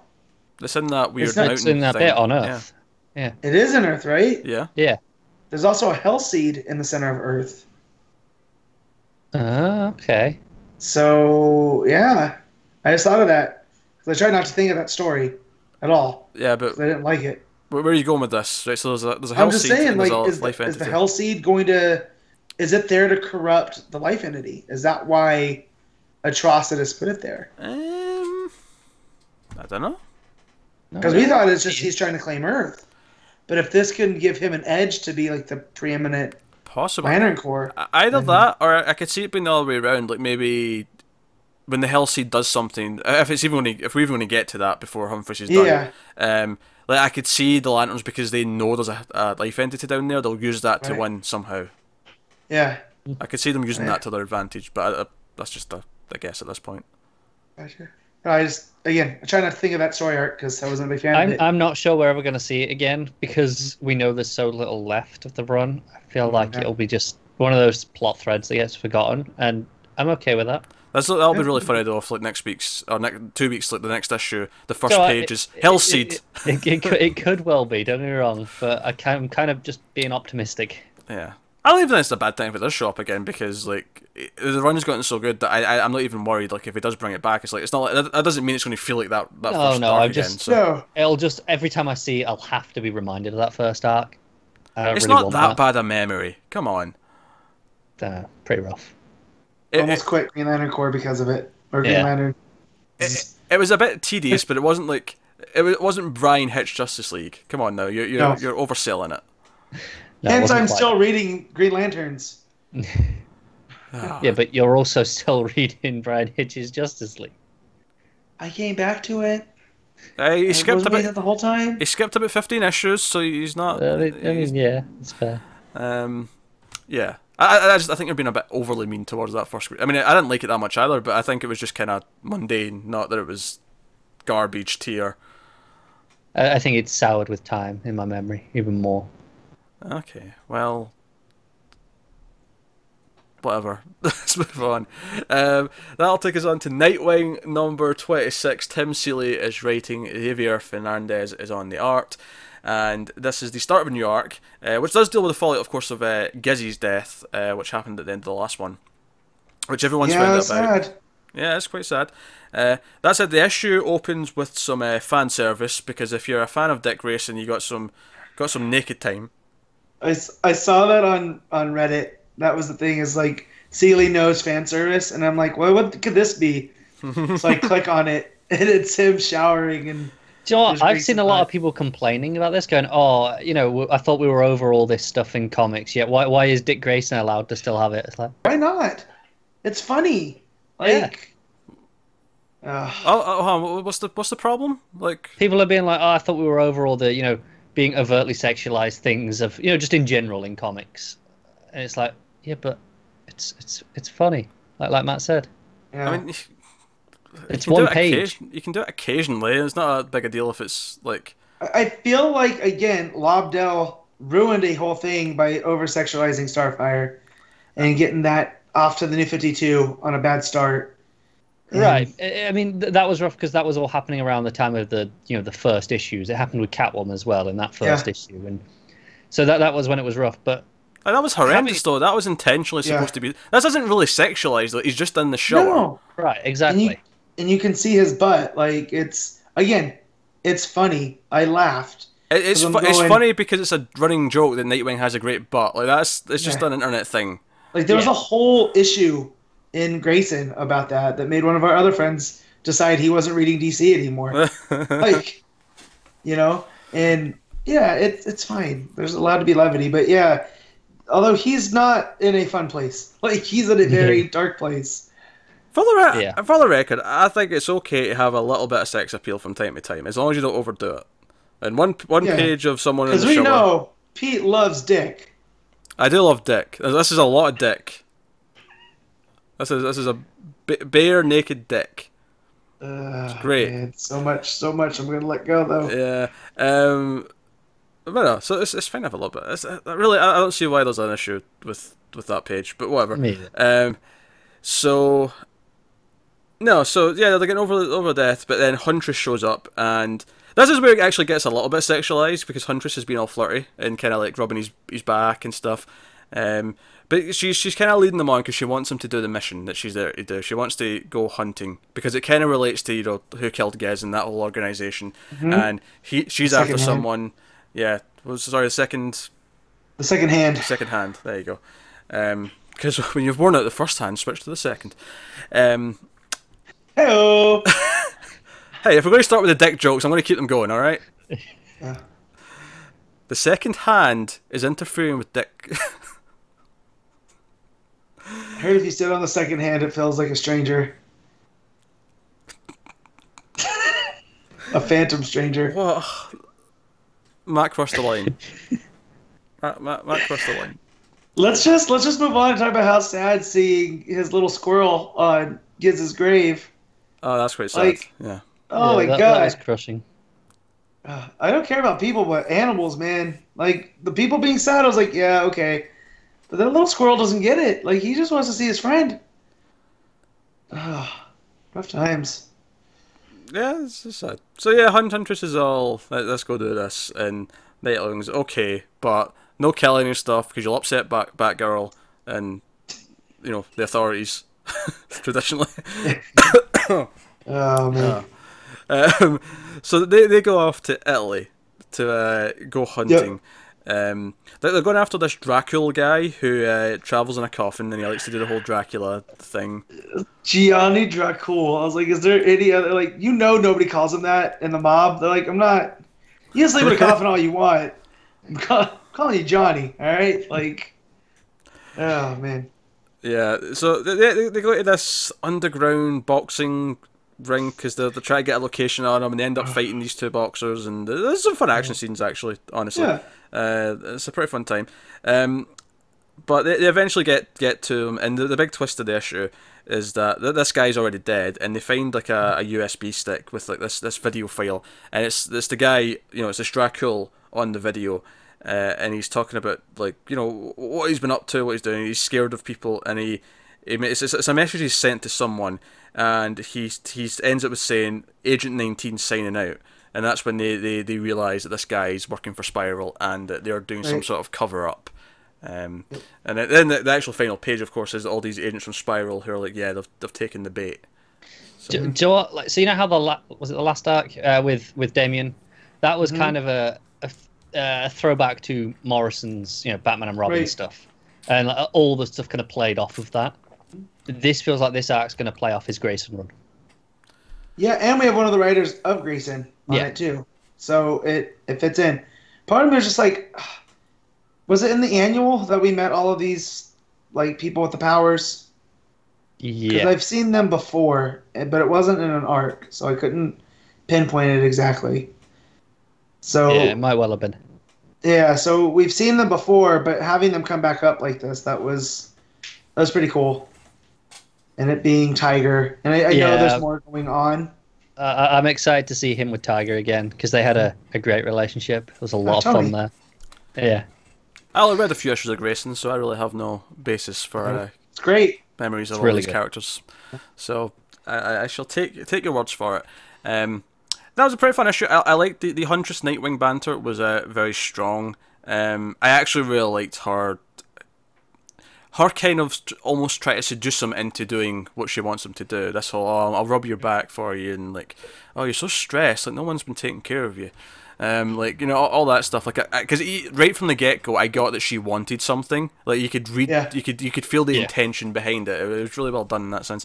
Um, if I were complete with this, there's a subplot uh, with Shawn and uh, what's her face Pigeon, and it's basically one scene where Pigeon's like, okay, I want to steal this statue and sort of make some corrections to it, and Shawn like throws off the handle and is like, yeah, I've given up this life. I thought you had too. I'm not going to be a criminal. Blah blah blah blah. And she storms off, going flying your own, and then later on there's a scene where Shawn shows up at the pigeon's place and is like, you know what? I'm sick of these injustices. I'm sick of being Shawn. And she like puts on her mask and it's like, oh, she's back to being the defacer. And I'm like, Yeah.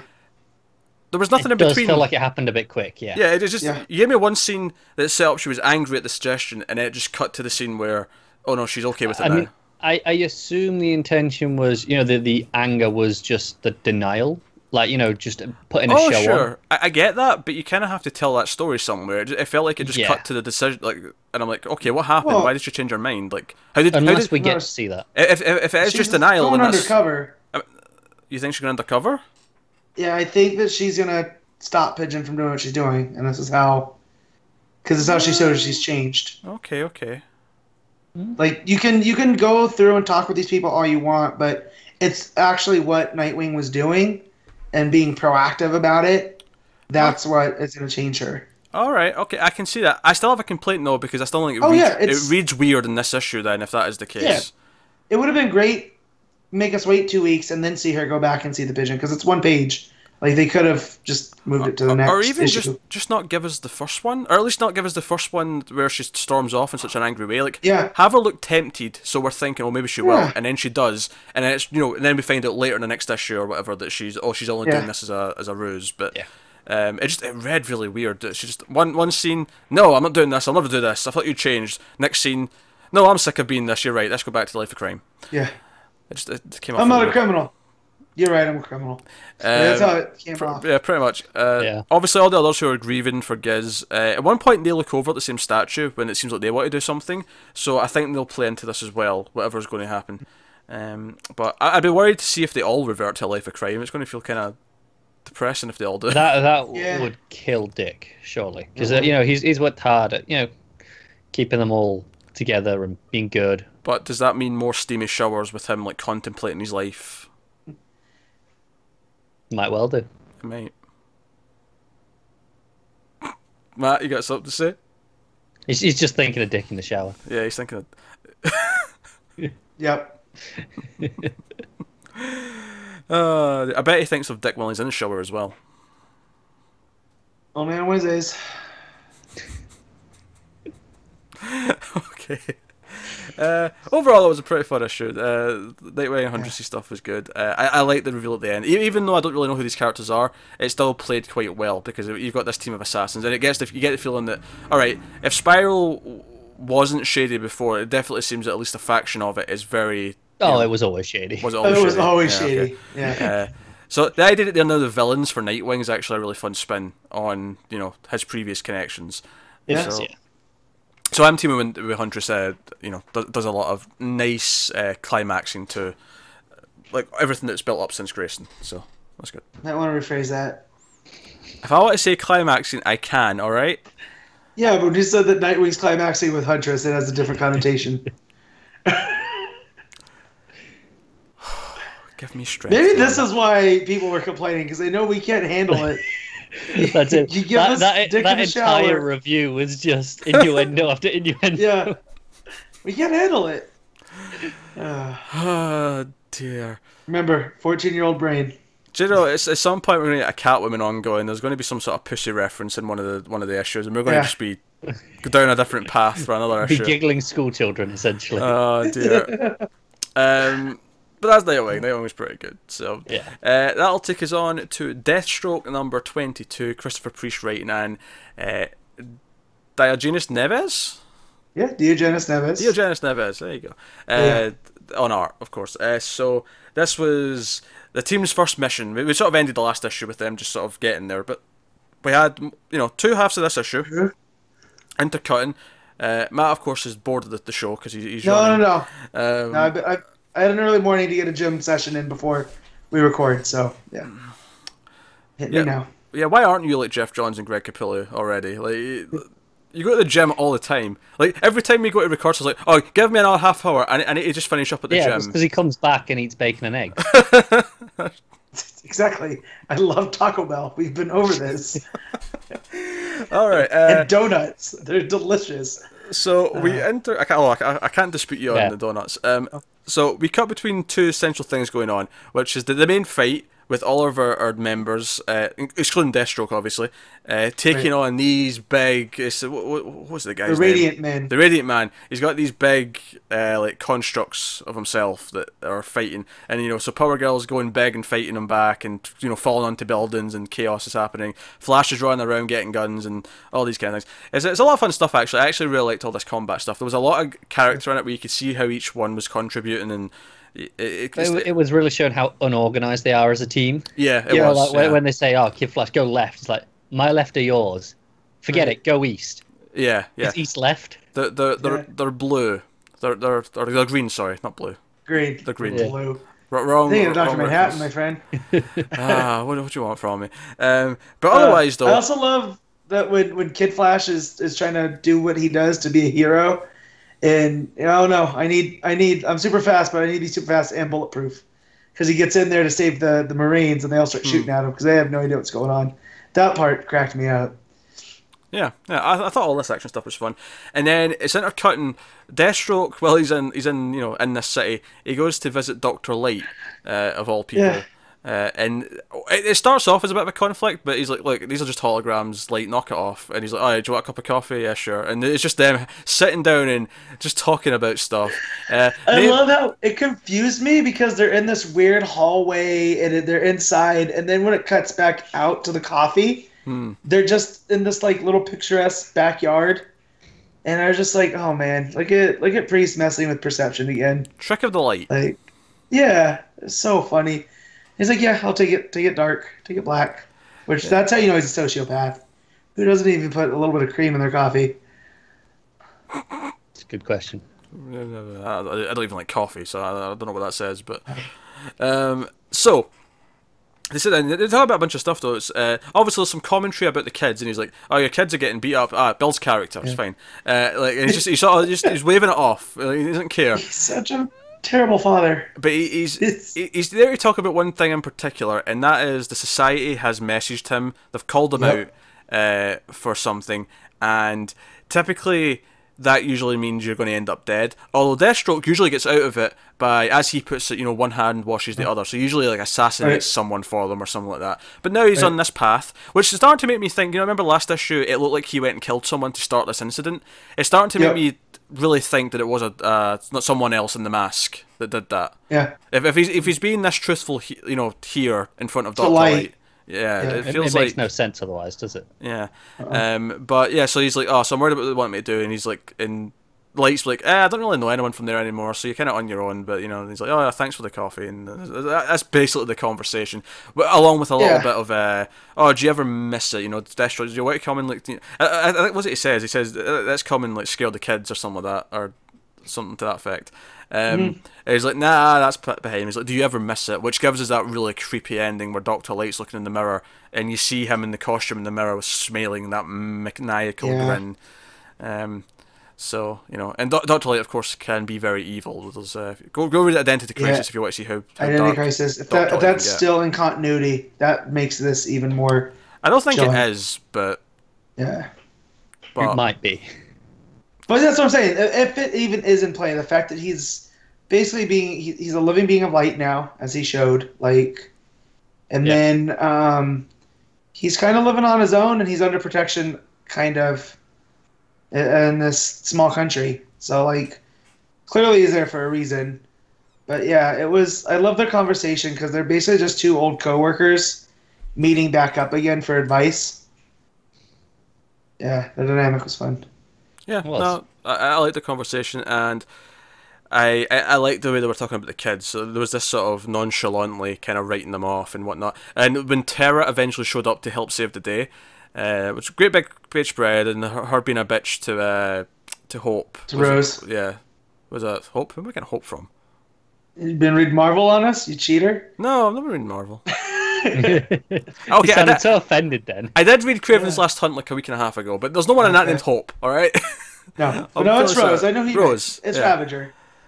Yeah. So she she, she she's a bit she's a bitch to her. There's this little catty comment, um, and then like th- that's when like Deathstroke sees that in the news. He's like, "All right, that's my cue," and that's when he gets out of his couch, and it feels like the dad getting out of the couch. You can almost hear him grunting as he gets up. He's like, "All right, uh, okay." Yeah.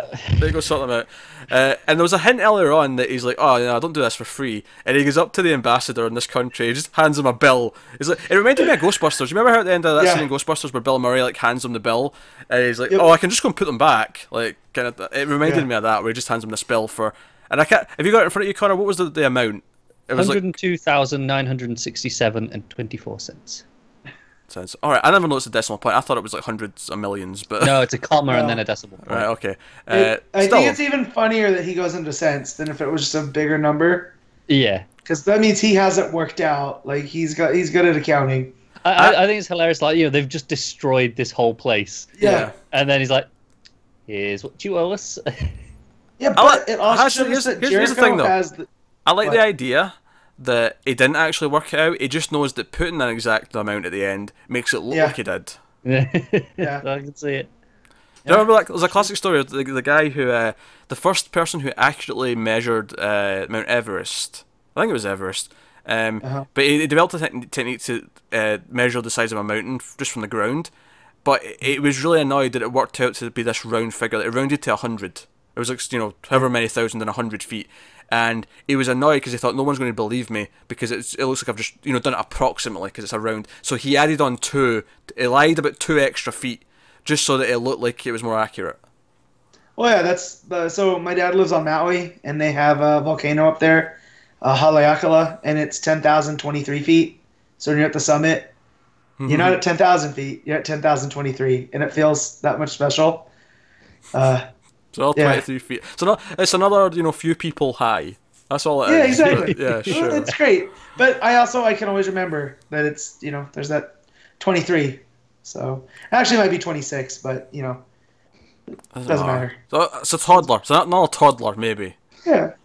But yeah, uh, with Deathstroke 2, uh, you can see that Joey's got the leadership in him Hmm. because he's starting to put it together with his icon suit that he wears, how to take out the Radiant Men. And once he actually starts figuring it out, did Deathstroke kind of sabotage them? You know, to, to keep it going a little bit? It looked like he might have because he pressed something, didn't he? Yeah. Yeah. Oh. He's like, oh, let's just keep this going a little bit. So, like, he, he handicapped them. yeah, that's when he takes away his voice. Yeah. Yeah. It makes me it makes me wonder actually since he's shown these leadership roles that you know if this all if if Deathstroke sort of regresses and all this goes to nothing, Mm-hmm. it makes me wonder like does this team still exist without Deathstroke? Like does that become a Yeah. book where Joey's leading this team? Yeah, Yeah. I can see And it. Probably- they're them trying to stop Deathstroke then.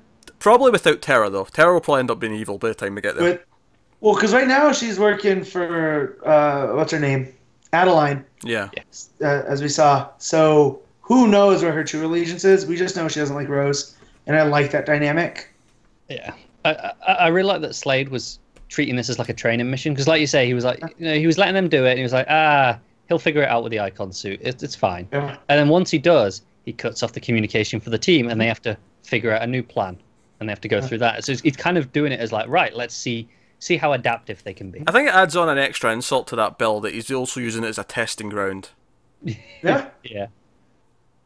Like he actually caused more damage by doing that. Like because the fight It's- ended up lasting ex- longer because he cut off that that suit. So Jesus. Christ. Uh, so you know, Slade gone to Slade basically. It is amusing me that he proper looks like an anime character. You know, when he when he hasn't got the mask on, when he's sitting there with the coffee. You know, he's got he's all in white. He's got the staff, the white hair, the beard. Hmm. It proper looks just like an anime character to me. can see it. Uh, there's also a little bit of setup in here uh, uh, for the grocer, or more specifically, the grocer's son.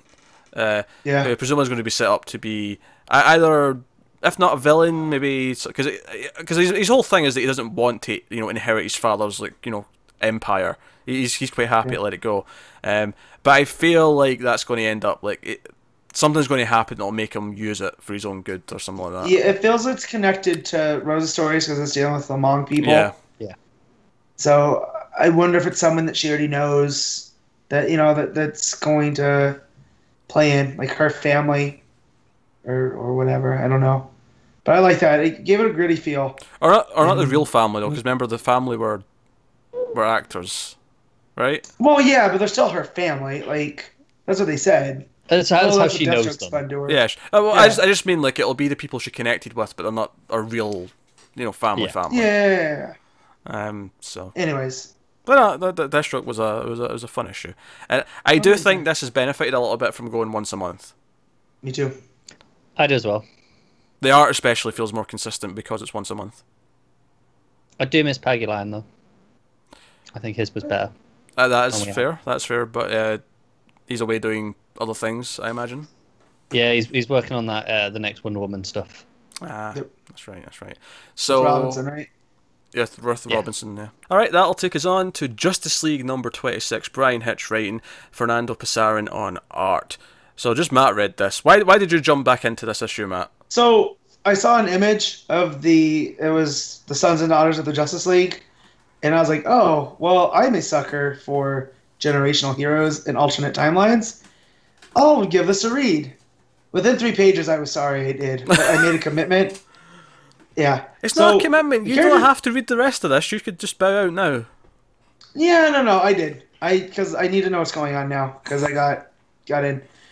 What is cool is I feel like Hitch can write these characters that aren't characters that we know, and it's fine. So you have a character named Hunter who looks like the son of Wonder Woman, right? He's the- she's he- Diana. Yeah, But then he's wearing Superman's cape. So you're like, wait, see the son of Wonder Woman and Superman? Like, whoa. And then you have twins, uh, lanterns with the last name Cruz, but spelled like actor Tom Cruise, not Jessica Cruz. And there's a speedster that looks like they're related. Uh, looks like a cyborg. Now, granted, I don't know the rest of these characters' names because they don't do a good job at. Do you know what? And I feel like know. like I, I know some of this just from reading like when when, Uh-huh. when Matt was like, "Oh, I'm gonna read this because it's Mhm. Legacy." I was like, "I'm gonna have a quick look." I read it, you know, like the the the pre-release, uh, you know, because they've been hyping it up. They did the, the interview, and they were talking about these. I think the the twin lanterns, they're Yeah. they're Barry's kids as well, Yeah. right? Barry and and Jessica Cruz. But then why is the last name not spelled like hers? They, they Americanized it. I guess. Why? But I- she's an I, American. I don't know. Yeah, Yeah, I know. I know. Portland. Here's here's what doesn't interest me about this, right? Like I heard they were doing this. I seen like the preview pages and I seen like what they all look like, and I went, "This doesn't feel like something that's actually going to be taken anywhere beyond just this is this cheap shock thing. We're going to have all these Justice League kids show up, but we're never actually going to get to that future, or we're never really going to explore them later. It's going to be for this one arc. It's going to be forgotten mm-hmm. about, and we're never going to mention that again. And we're never going to have these kids be born because, well, Right. Yeah. no- 'Cause I, I saw what happened to Aquaman in this future. Yeah. what will happen? So that that's what got me. So you have all of them. You have Cyborg's kids. You have a Flash in there. You have a Superman, Wonder Woman, and so and then you have Serenity, who I do remember her name because she's the Queen of Atlantis as she's taken over, and Olympus has also fallen. So it's like a place that they can access. And as they're trying to get back to Olympus, this thing called the Sovereign shows up, who is now the ruler of Olympus and it's kind of hinted that it might be Wonder Woman, but she's like all bio, bi- like has this suit of armor, very sleek and yeah, it was super weird. And you also have Aquaman, who's been taken over by like Cyborg's tech, so he's like this like a Yeah. Kind of android now that has Aquaman's powers, and Serenity, you know, tries to fight him, and she has the trident, and they end up hopping through this portal Look, where it jumps to the current Justice League the Hitch has been writing, and I have zero idea what's happening. They're standing in a bunch of rubble, talking about how we can't let something like this happen again. So I'm like, yeah, okay, I don't care. And then the kids show Sounds up. like a Hitch comic awful. book. yeah. Yeah. The kids show up. They're like, "Whoa, we have a bone to pick with you. It's because of you guys that our future's so terrible." And then it ends. So there is stuff I like. No, I no, no. like the Doc Brown clearly said it's not you, it's your kids. We got to do something about your Yeah. kids. That's what Doc Brown said at the end of the movie. This is the opposite. It's not us. It's you. Oof. And so there, there are things I like. I do like this, you know, future that we're never going to get, but like the son of Superman and Wonder Woman looks like Conner Kent. So that that was a Who? a, a bonus for me. Huh? Who? Don't do that to me. Who? Who's, who's this Uh, guy? And uh, he also looks like he wears her tiara as an armband. So What? you know who Conner Kent is, damn it. What's wrong? Yeah. Anyways, but then you also have the Lantern Twins that seem their their powers work almost like the Wonder Twins, like they bounce off of each other. Uh, the Flash character's very impulse, and it seems like she has a relationship with Hunter. Here, actually, there's a question. Why, why do Jessica Cruz's kids have lantern powers? That doesn't exactly pass down through. I don't know. That's that's the other thing. I mean, it doesn't seem we- like they we- have the we- rings. We have seen. Oh, do they not have the rings? I was going to say we've seen. It doesn't look like they have the rings. But then again, why did why did Jade have emerald powers based off of her dad? Who, who those that don't know, Jade's Alan Scott's daughter. Well, yeah, but he didn't have. retconned He Yeah, but he, he was a. It was a bit different, wasn't he? yeah, 'Cause because he, didn't. was- Ha- he doesn't have a ring from the Corps. He has his own magical. Right. No, Uh, but- Go on. But it's based off a meteorite that was infected by willpower from the, the Guardians, the Starheart. Sure, but it's not the exact so, same so there's thing. a tie to it. Yeah. No, but yeah. So there's a lot of weirdness going on, and I'm gonna keep going because I think this is a short arc, anyways.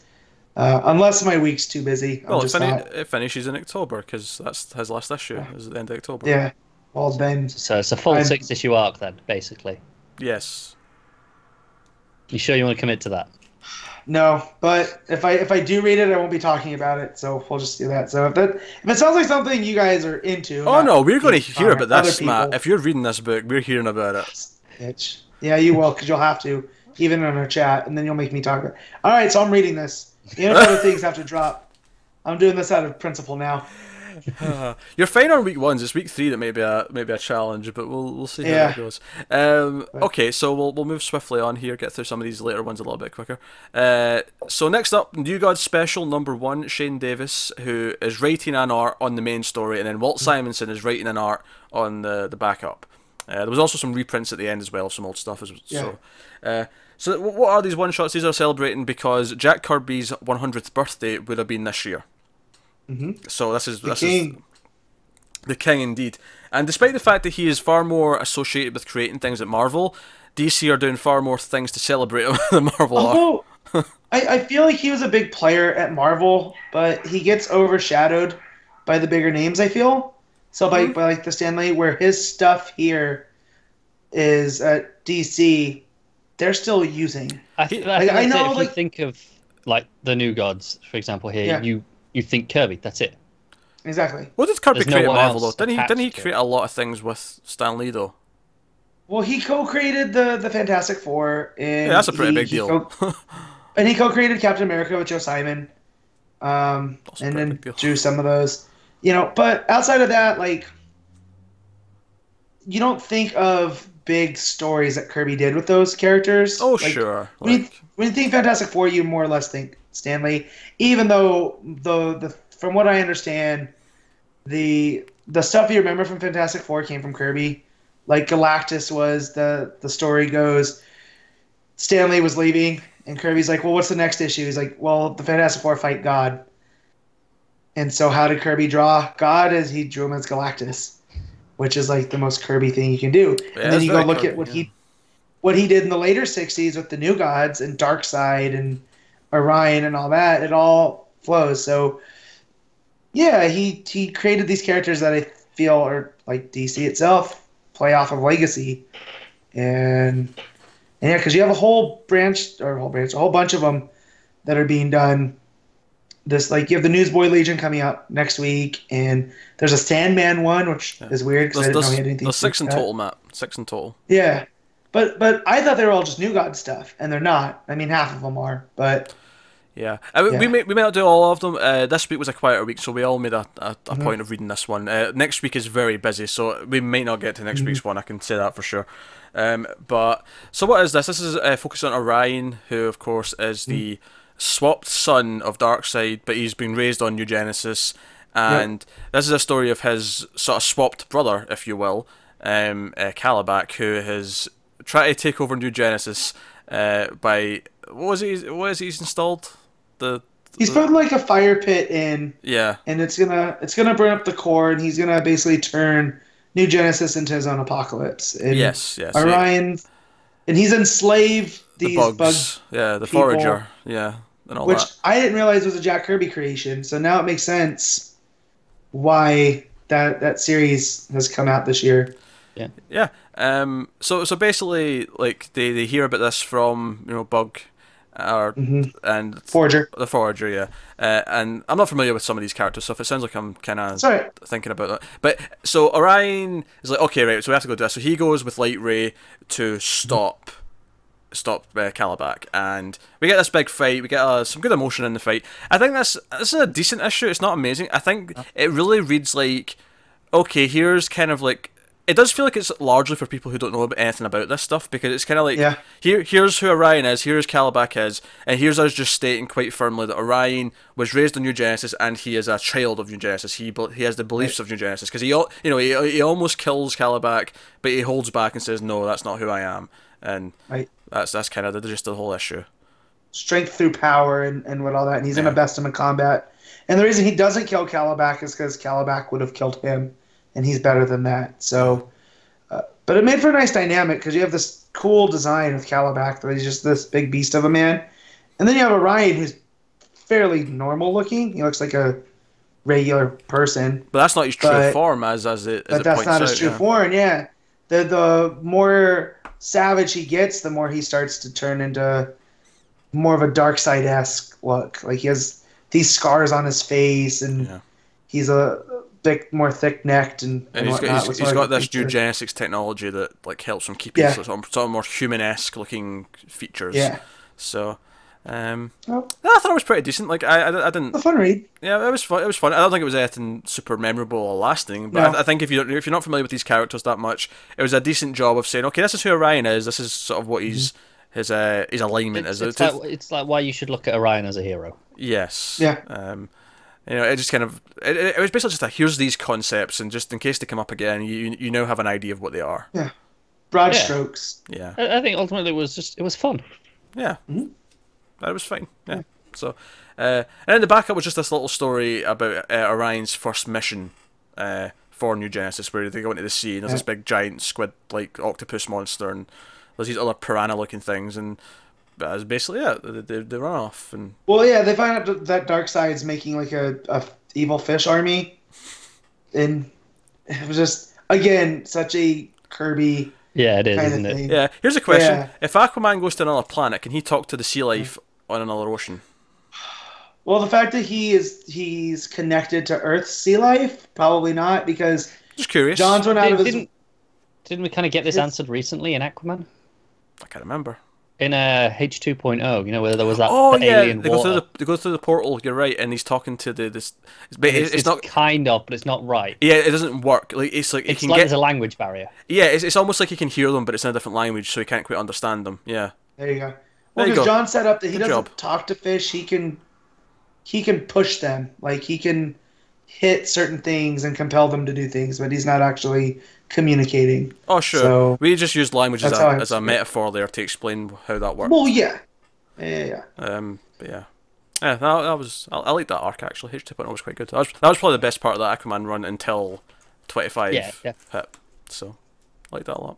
Mm. Um, but no, that was a fun little one shot. Uh, I, I don't think it's a need to pick up by any means. Like you don't have to go your way to read this, but if you're No. if you're curious and just learn a little bit about uh, Orion and New Genesis, uh, yeah, sure, it's, it's a decent little fun time. Also, I'd forgotten how much I enjoy Simonson's art. Yeah, I, it, it'd been a while, and I was like, oh, I, feel. I do really like this. Yeah. Cool.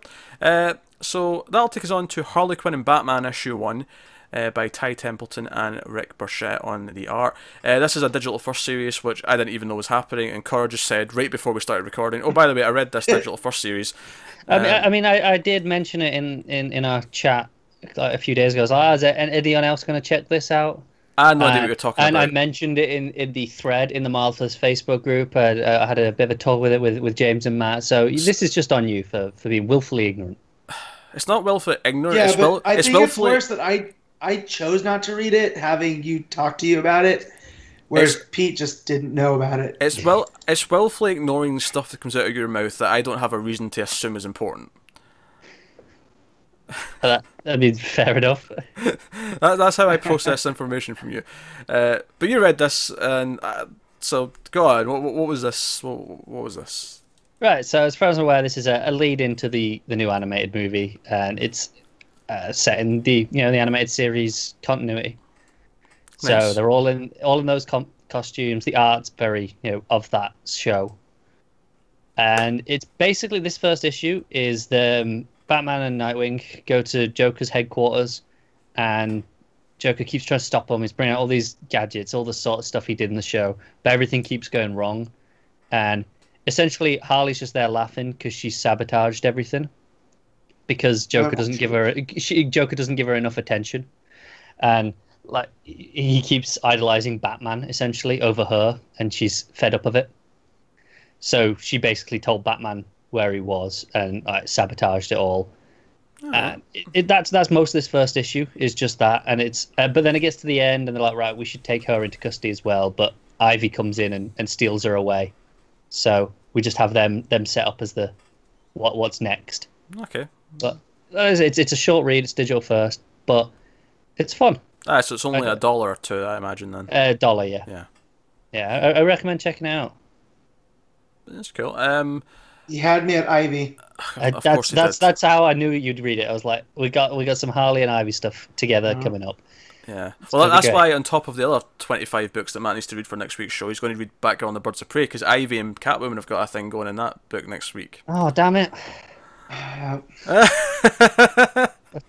I wish I didn't know. Uh, now Matt- I'm going to be tempted. Yeah, Matt, Matt's, Matt's wife's going to beat him up when he brings home a stack of comics that's as long as his leg. Yeah. Although I do have short legs, Yeah. so Yeah, just nod. Uh, Remember, people do listen to this. I know, I know. The silence says it all, though. To be fair. Yeah. It does. Oh dear. Um. alright, okay, that was that was nice and quick and painless. Um. Do you want to keep talking about that? Is you are you going to read more of it? Uh, I- I'm, go- I'm definitely going to keep reading it, but obviously it's uh, every two weeks. So next one's week three. So we'll see yeah. uh, how much there is to talk about. Because obviously this one is just right. This is one Joker thing, and then it's, another one. it's Just like ten go wrong. pages. Yeah. So it's, Yeah. it's hard to have a full discussion about it, even by yourself. Um. But that does take us on to the most anticipated segment of the show. Let me get the button up. about this. For, for, for the audio folk, I am initiating the Connor uh, button, which is the. Oh, I didn't even fix that from last week. Apologies. The video folk are getting some shoddy, shoddy Leave treatment it! here. I'll be- I'll leave it. Do not leave it. Yeah. Uh, so uh, yes, I have on screen on the video version a representation uh, of how much Connor loves Red Hood. So I'll just put that there, nice, nice and neat, and uh, I'll need to put some uh, backing light on that text just so it's more visible. Uh, but there you go, that's that in place. So Connor, I want you to tell us because uh, on Patreon someone has been kind enough to force you to read Red Hood and the Outlaws issue nine. So by all means, tell us what is it? What is it about? Okay, we're still on an Artemis arc. It's the, yeah. The, the last issue was technically just the prologue. So this is the the actual thing now, which is probably the worst the book's been. yeah, like Artemis is the weakest part. Like Red Hood himself is he's almost the the the base level if, of of the trio. Bizarro's pretty good, and Artemis is worse. That's you know so uh, some some expectations there. Mhm. I, I will say Dexter Soy on art is pretty good. I, I do like his work. Oh, that's that's that's fair. So at least it's visually nice for most of it. So there's some decent layouts with some flashbacks and stuff. Um, but it's uh, it's just they, they're going to Qurac, which I'm sure you will remember is where Joker killed Jason Todd. hmm And you will remember, and if you didn't remember it, it makes sure you will because it tells you about 15 times in the space. Wait, hold on. Like, so he's written like however many, like fifty issues of New Fifty Two Red Hood, and now he's still going back to that time he got killed Oh well. by the Joker. Yeah. Yeah. The same thing. We're still going back to that over and over again. Yeah, and and this is actually one of my problems with this issue is it doesn't really make any use of that. I mean, it keeps telling us over and over and over again, and then they get separated at the end because their plane gets taken down, and he's in the compound that that it, where that it happened, or he thinks he is, and he's like, "Oh, the Joker must be behind this," Hmm. But it's not really doing anything with it other than just going, "Hey, look, he's here." There's there's nothing actually happening from it yet. M- maybe it will. Um, the Artemis stuff is is worse, obviously, because she's awful. She's still going after this bow of Ra that was on about last time. The bow of Um, Ra's al Ghul. I made that joke last time, I'm sure. You did. you did- you definitely did. Um, it's it's it's bullshit. She's just going after it, and then she gets captured. And you remember that that woman that the the other sister that she killed last time that in the the flashback that so that she would get the bow instead. No. Right. Well, I don't blame you because I barely remembered either. Until it, it, it- look, I've got to give Lobdell some credit here. He knows people aren't paying attention, so he's Oh, good. reminding you of everything. Good job, Matt. Good job. But yeah, basically, oh, she's still alive. What a shock. I don't, I don't care about that. I did like the Bizarro stuff, though. I'm, I'm not gonna lie. That stuff was not bad. Oh, it starts Bizarro with the the plane that they've taken, um, so that Bizarro would feel useful.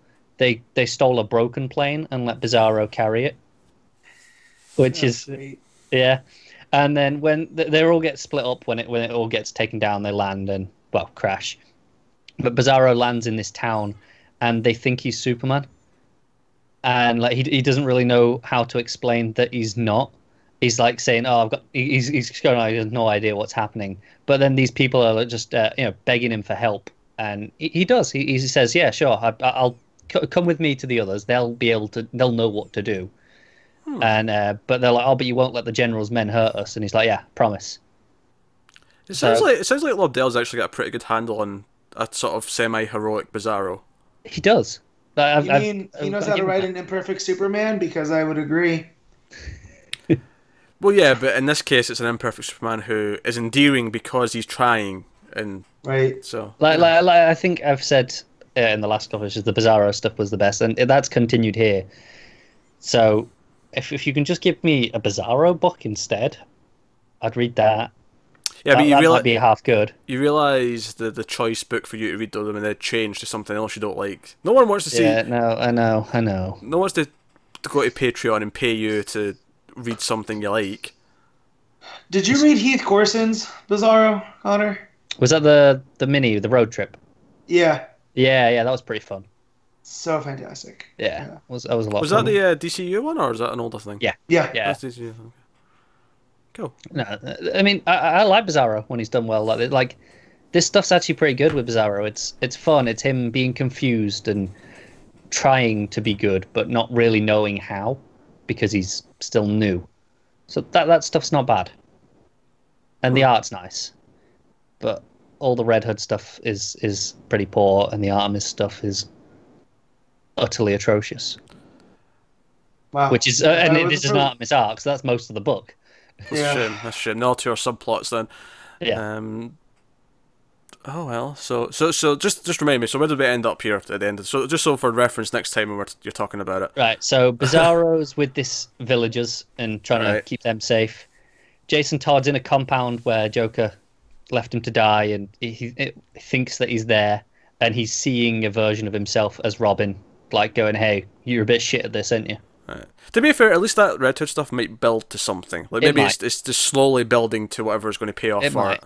Yeah. And Artemis is hanging upside down, tied up over a fire pit, being taunted by that woman that she was supposed to have killed. Oh, great. Yeah. Matt, you're so so. No, no, that that Artemis stuff's pretty awful.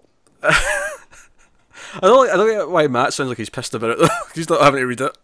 He should be gleeful. Yeah, but I'm having to hear about it. I like being willfully ignorant. This backfired on me. Telling people to give Connor Red Hood, and now I have to hear about Red Hood. So just, just focus on the pain. Focus on what makes us happy, Matt. Focus on the pain in his face. It's, it's the best part of it. to take joy, in- Okay. take joy in his misery. It's it's fantastic. I love it. Um, all right, well, I guess that wraps up uh, this week's books. Uh, although Red Hood issue is actually not this week's book. It's like Four months old. I think 13's next week. there you go. You go. I was like four behind the main book. That's not bad. Aye, so if, if if if a bunch of other people make me read it, I'll be caught up. Yeah, do it, people. and just pick Red Hood so you can get caught up, and then you can you can stop stop paying it, or you can just pick something else after that point. So something else will make him miserable. Um, all right, so I, guess that takes us on to our favourites of the week. And do people have them ready? Of course we don't, because we never do. Maybe Matt's locked and loaded. He he looks he looks ready. Look at him. He's a prepared man. Look at the eyebrows go. He's he's ready. That's that's I'm thinking about Dick again. Um, so uh, we always start with the best panel of the week, uh, which I don't know why we start with that because sometimes that's that's actually harder than uh, some. It is the hardest, isn't Yeah. it? You Um, should start with something easy like cover. sure, but we- we've set a precedent, so you- you're starting with panel. Look, you change the logo, you change uh, the, the, the new precedents can be set. Hey, you didn't have any second example there. Rule of threes. Like you, you wanted that to be the third thing, but you didn't have a second thing. Right, you change the logo, you change the, the thumbnail as a whole. That's weak sauce, Connor. That's weak I'm, sauce, take- and you I'm, know I'm taking it. Because of that, you're going first. What's your favorite panel of the week? Balls. No, we had deck. We didn't have any balls. This was a mistake. Uh, Joe, I'm gonna have to go with something from Batman. I'm torn between two. It's either the Bang Bang or the the two page spread with the you know the the fire. That Oh. that big massive yeah where he- where he's carrying the kid out the fire. I can I can see an argument for that. They're both pretty spectacular Matt, what pieces you, of. what you got for panel? Mine's from Green Lanterns, Oh, and right. it's Yeah, it's after Janelle gets the ring and she's flying through space, and it's this you know almost one page spread, but there's a a thing above it. But she has all the Green Lantern symbols around her. Like it just looks really cool, uh, and her costume I like, and you don't get much of her. She burns too bright, and so yeah, I just love the way that looked. You know, I'm really tempted to also go for Green Lanterns because I really like the moment where Jessica realizes she's going to take charge and be the trainer. Mm-hmm. I love that a lot. However, I'm actually going to go with a stump page from Green Arrow, which is Superman looking Ooh. up and like a dozen bodies are all falling from the sky at the one time. In fact, that whole sequence with the next page where he like is flying up determined and you see him like catching them all, that's all great as well. Yeah. Whereas the, that shot looking up with the cape kind of flowing around the, the edge of the It's page. it's a fantastic shot. Uh, it? So I, I really really like that. Um, so that's my panel of the week, um, which I'm amazed because I also I thought when I read Batman that you know that Catwoman entrance was going to be the the shoe and Um, Yeah. but it's up there though. th- this came and it just sort of nabbed it out from under it. Uh, so there you go. I guess that'll take us on to best cover of the week, uh, and we'll see what each of us have got. So Matt, cover of the week. I can't I can't pick the Superman variant. You know how great it is. There's there are some great variants. I mean, that was the best part of that book was the variant uh, from Yeah. Jimenez because uh, it was a really nice nice cover. Yeah. Um, no, But no, that's not the rules. yeah. So tough week because none of them really stand out. Um, Um, probably just go with. Uh, I'll, I'll do mine then. I, I think I'll probably go. with, with Batman, and probably just in the strength of the art and the idea that it's the Joker and the Riddler playing cards. Uh, yeah. Like, it's a really fun image. So I'll I'll, I'll pick that. Well, I'll second that. That'll that'll be mine too. 'Cause I can't think of Yeah, I'm saying I don't really want to pick Batman because I feel like every time I get these covers, I'm picking them. But Mhm. it's there's not much competition this week. I don't feel. Nah, nah, not really. Um, so so yeah, that's cover. That'll take us on to best art of the of the week. Uh, now Matt, you can go first for this one. Uh, mine's gonna be Green Arrow. I can't can't go against that. Ferreyra's art looks great. Is, Superman's nice and crisp, and That is fair. All Yeah, that stuff even Lex. flying was great. Yeah. Um, it's hard to argue. That said, I am going to give it to Batman. Um, and Mm-hmm. yeah, it's an easy pick when Janin's there, but no, uh, you know, th- his Catwoman, those double page spreads, the uh, the sniper battle, like all of that stuff. Uh, it was like, it was really helping tell the story with the with the words. Um, and it wasn't just doing what the words were talking about either. It was do- doing stuff as the words were talking about other things. So they were, they were both telling their own narratives that were, you know, comfortably sitting together, um, which I really like. It's really impressive when it does that. So uh, that's my pick. Connor. Uh, I- I'm gonna have to go with Green Arrow. I've missed Ferreyra's art. Plus, I think his use of color is spectacular, and I feel that. Well, Batman's great, obviously. Janin has always been fantastic, but I think Ferreyra just does something with the colors in this issue that makes it stand out. All right, that's that's fair.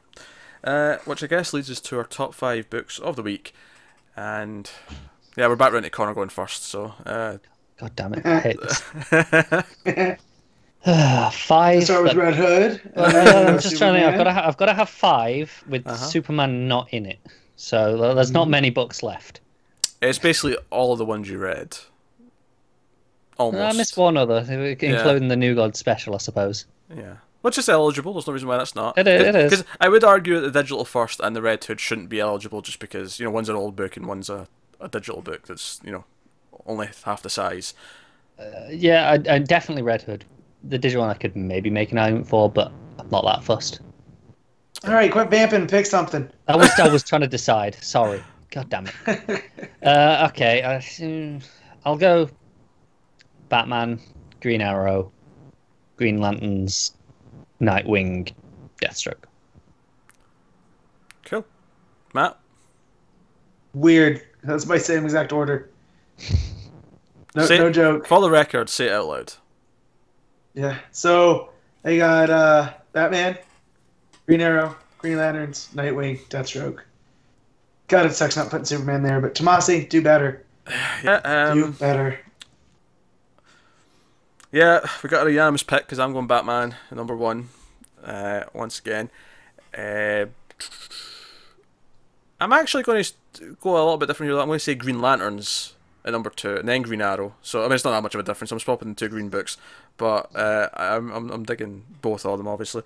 Um, and then Nightwing, then Deathstroke.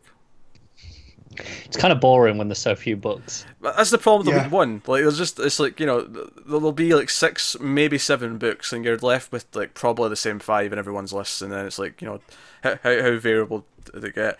Um, but next week, luckily, we're all going to have more because what's coming next week? Now, one first things first. Wonder Woman, which is usually out in week two, has been pushed. Uh, that is out in week three. I've not looked ahead yet, but I wouldn't be surprised if the second issue of the month has also been pushed to week five, uh, which would be nice because week five is obviously quite quiet. Uh, Yeah, they, they do this. They did it with uh, Flash, when it got to the yeah. bottom, and and it, it Yes. gets it it gets it back on schedule, and it's st- still you know every second week instead of uh, you know having two back to back. So Yeah. I can see them doing that uh, to get back on track. I've not I've not actually looked to check yet, but uh, certainly the next issue has been pushed to uh, the following week, which is week three of the month.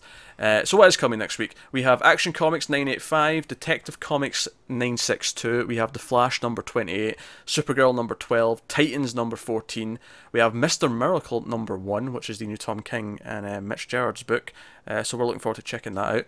Um, was All Star Batman pushed? Because it sometimes is. it, Yep, it's there. Yeah. Yeah, the last one was late as well, so it might have just Yeah. moved to whatever week it was permanently. Pushed it.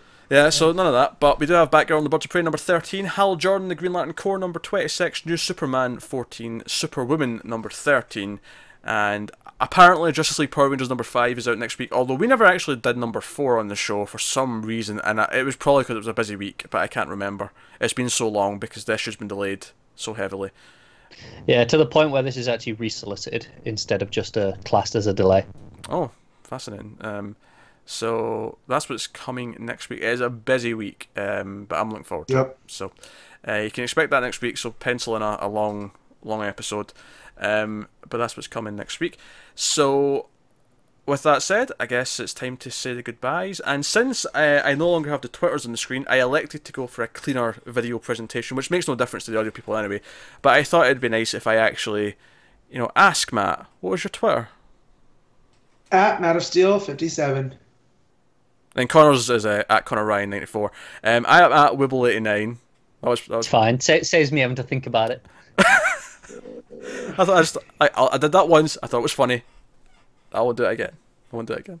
Um, I'm at Wibble eighty nine. Of course, we have a dedicated comics from the multiverse Twitter now, uh, which I did announce at the end of last week. But I did it after I told everyone that they can leave because we were going to do the Mister Oz speculation. So some people might have left and not actually heard the new Twitter. Um, so it's wait for it at DC Comics Podcast. So Can't believe it. So yeah, we got a good Twitter handle for it. Uh, so that, that's the dedicated comics Twitter. There's actual comic stuff tweeted out on that. Uh, of course, we still have the at mailed underscore fuzz Twitter, uh, which will still post like, when the episode's posted, and it posts all the other stuff coming out on the YouTube channel. Um, but the dedicated comics one uh, has some more comic things happening, and it's a bit more interactive because you know uh, we'll actually respond to people. I mean, we respond to people on the main Twitter, but you know we respond Yeah. uh, in a more personalised way because we're talking about comics on it. Um, Turns out I had my notification shut off, so if you tried getting at me for a while and I didn't respond, so I didn't know they were there. Um, so yeah, just, yeah, t- t- tweet it at the, the, the comics Twitter, and I, I will personally nudge Matt to uh, respond Yeah. to things. So, uh, so yeah, check us check us out on Twitter. Um, you can also support us on Patreon uh, over at patreon.com slash TV. And we did announce last week that we have a new bonus uh, coming uh, monthly for our $5 patrons, which is a Comics from the Multiverse monthly series in which me and Connor, sometimes Matt will jump in as well, but typically it'll be me and Connor, uh, looking at a graphic novel or a collected edition uh, once a month. So it's like a, a nice bonus on there to give people yeah, a reward if, if they're supporting us on there. Um, but there you go. So uh, that that the first one of that's coming up soon. Actually, uh, me and Connor are uh, sort of scheduling that in now. I've plugged everything. I think that's everything. Yes. Matt just wants to be done. He doesn't care if I have or not. He's Yeah, just he's like, no. that's everything. Shut up. Stop talking. That's- Okay. You're good. I just had my wife come and interrupt, and I had to yell at her and use timeout, which I don't know why I used timeout, but I did. Well, so Matt doesn't Yeah. get into trouble. That is us for Yeah. this this episode. This is episode 63 of Comics from the Multiverse. Thank you very much for watching and or listening. Give us a like, a subscribe. Uh, let us know what you thought of the books in the comments, whether you're on YouTube or SoundCloud or iTunes, on Twitter. Uh, find a way to comment. We'll, we'll read them. So thanks, guys. Keep reading comics, and always remember, never get lost in the Speed Force. Conner Kent is real.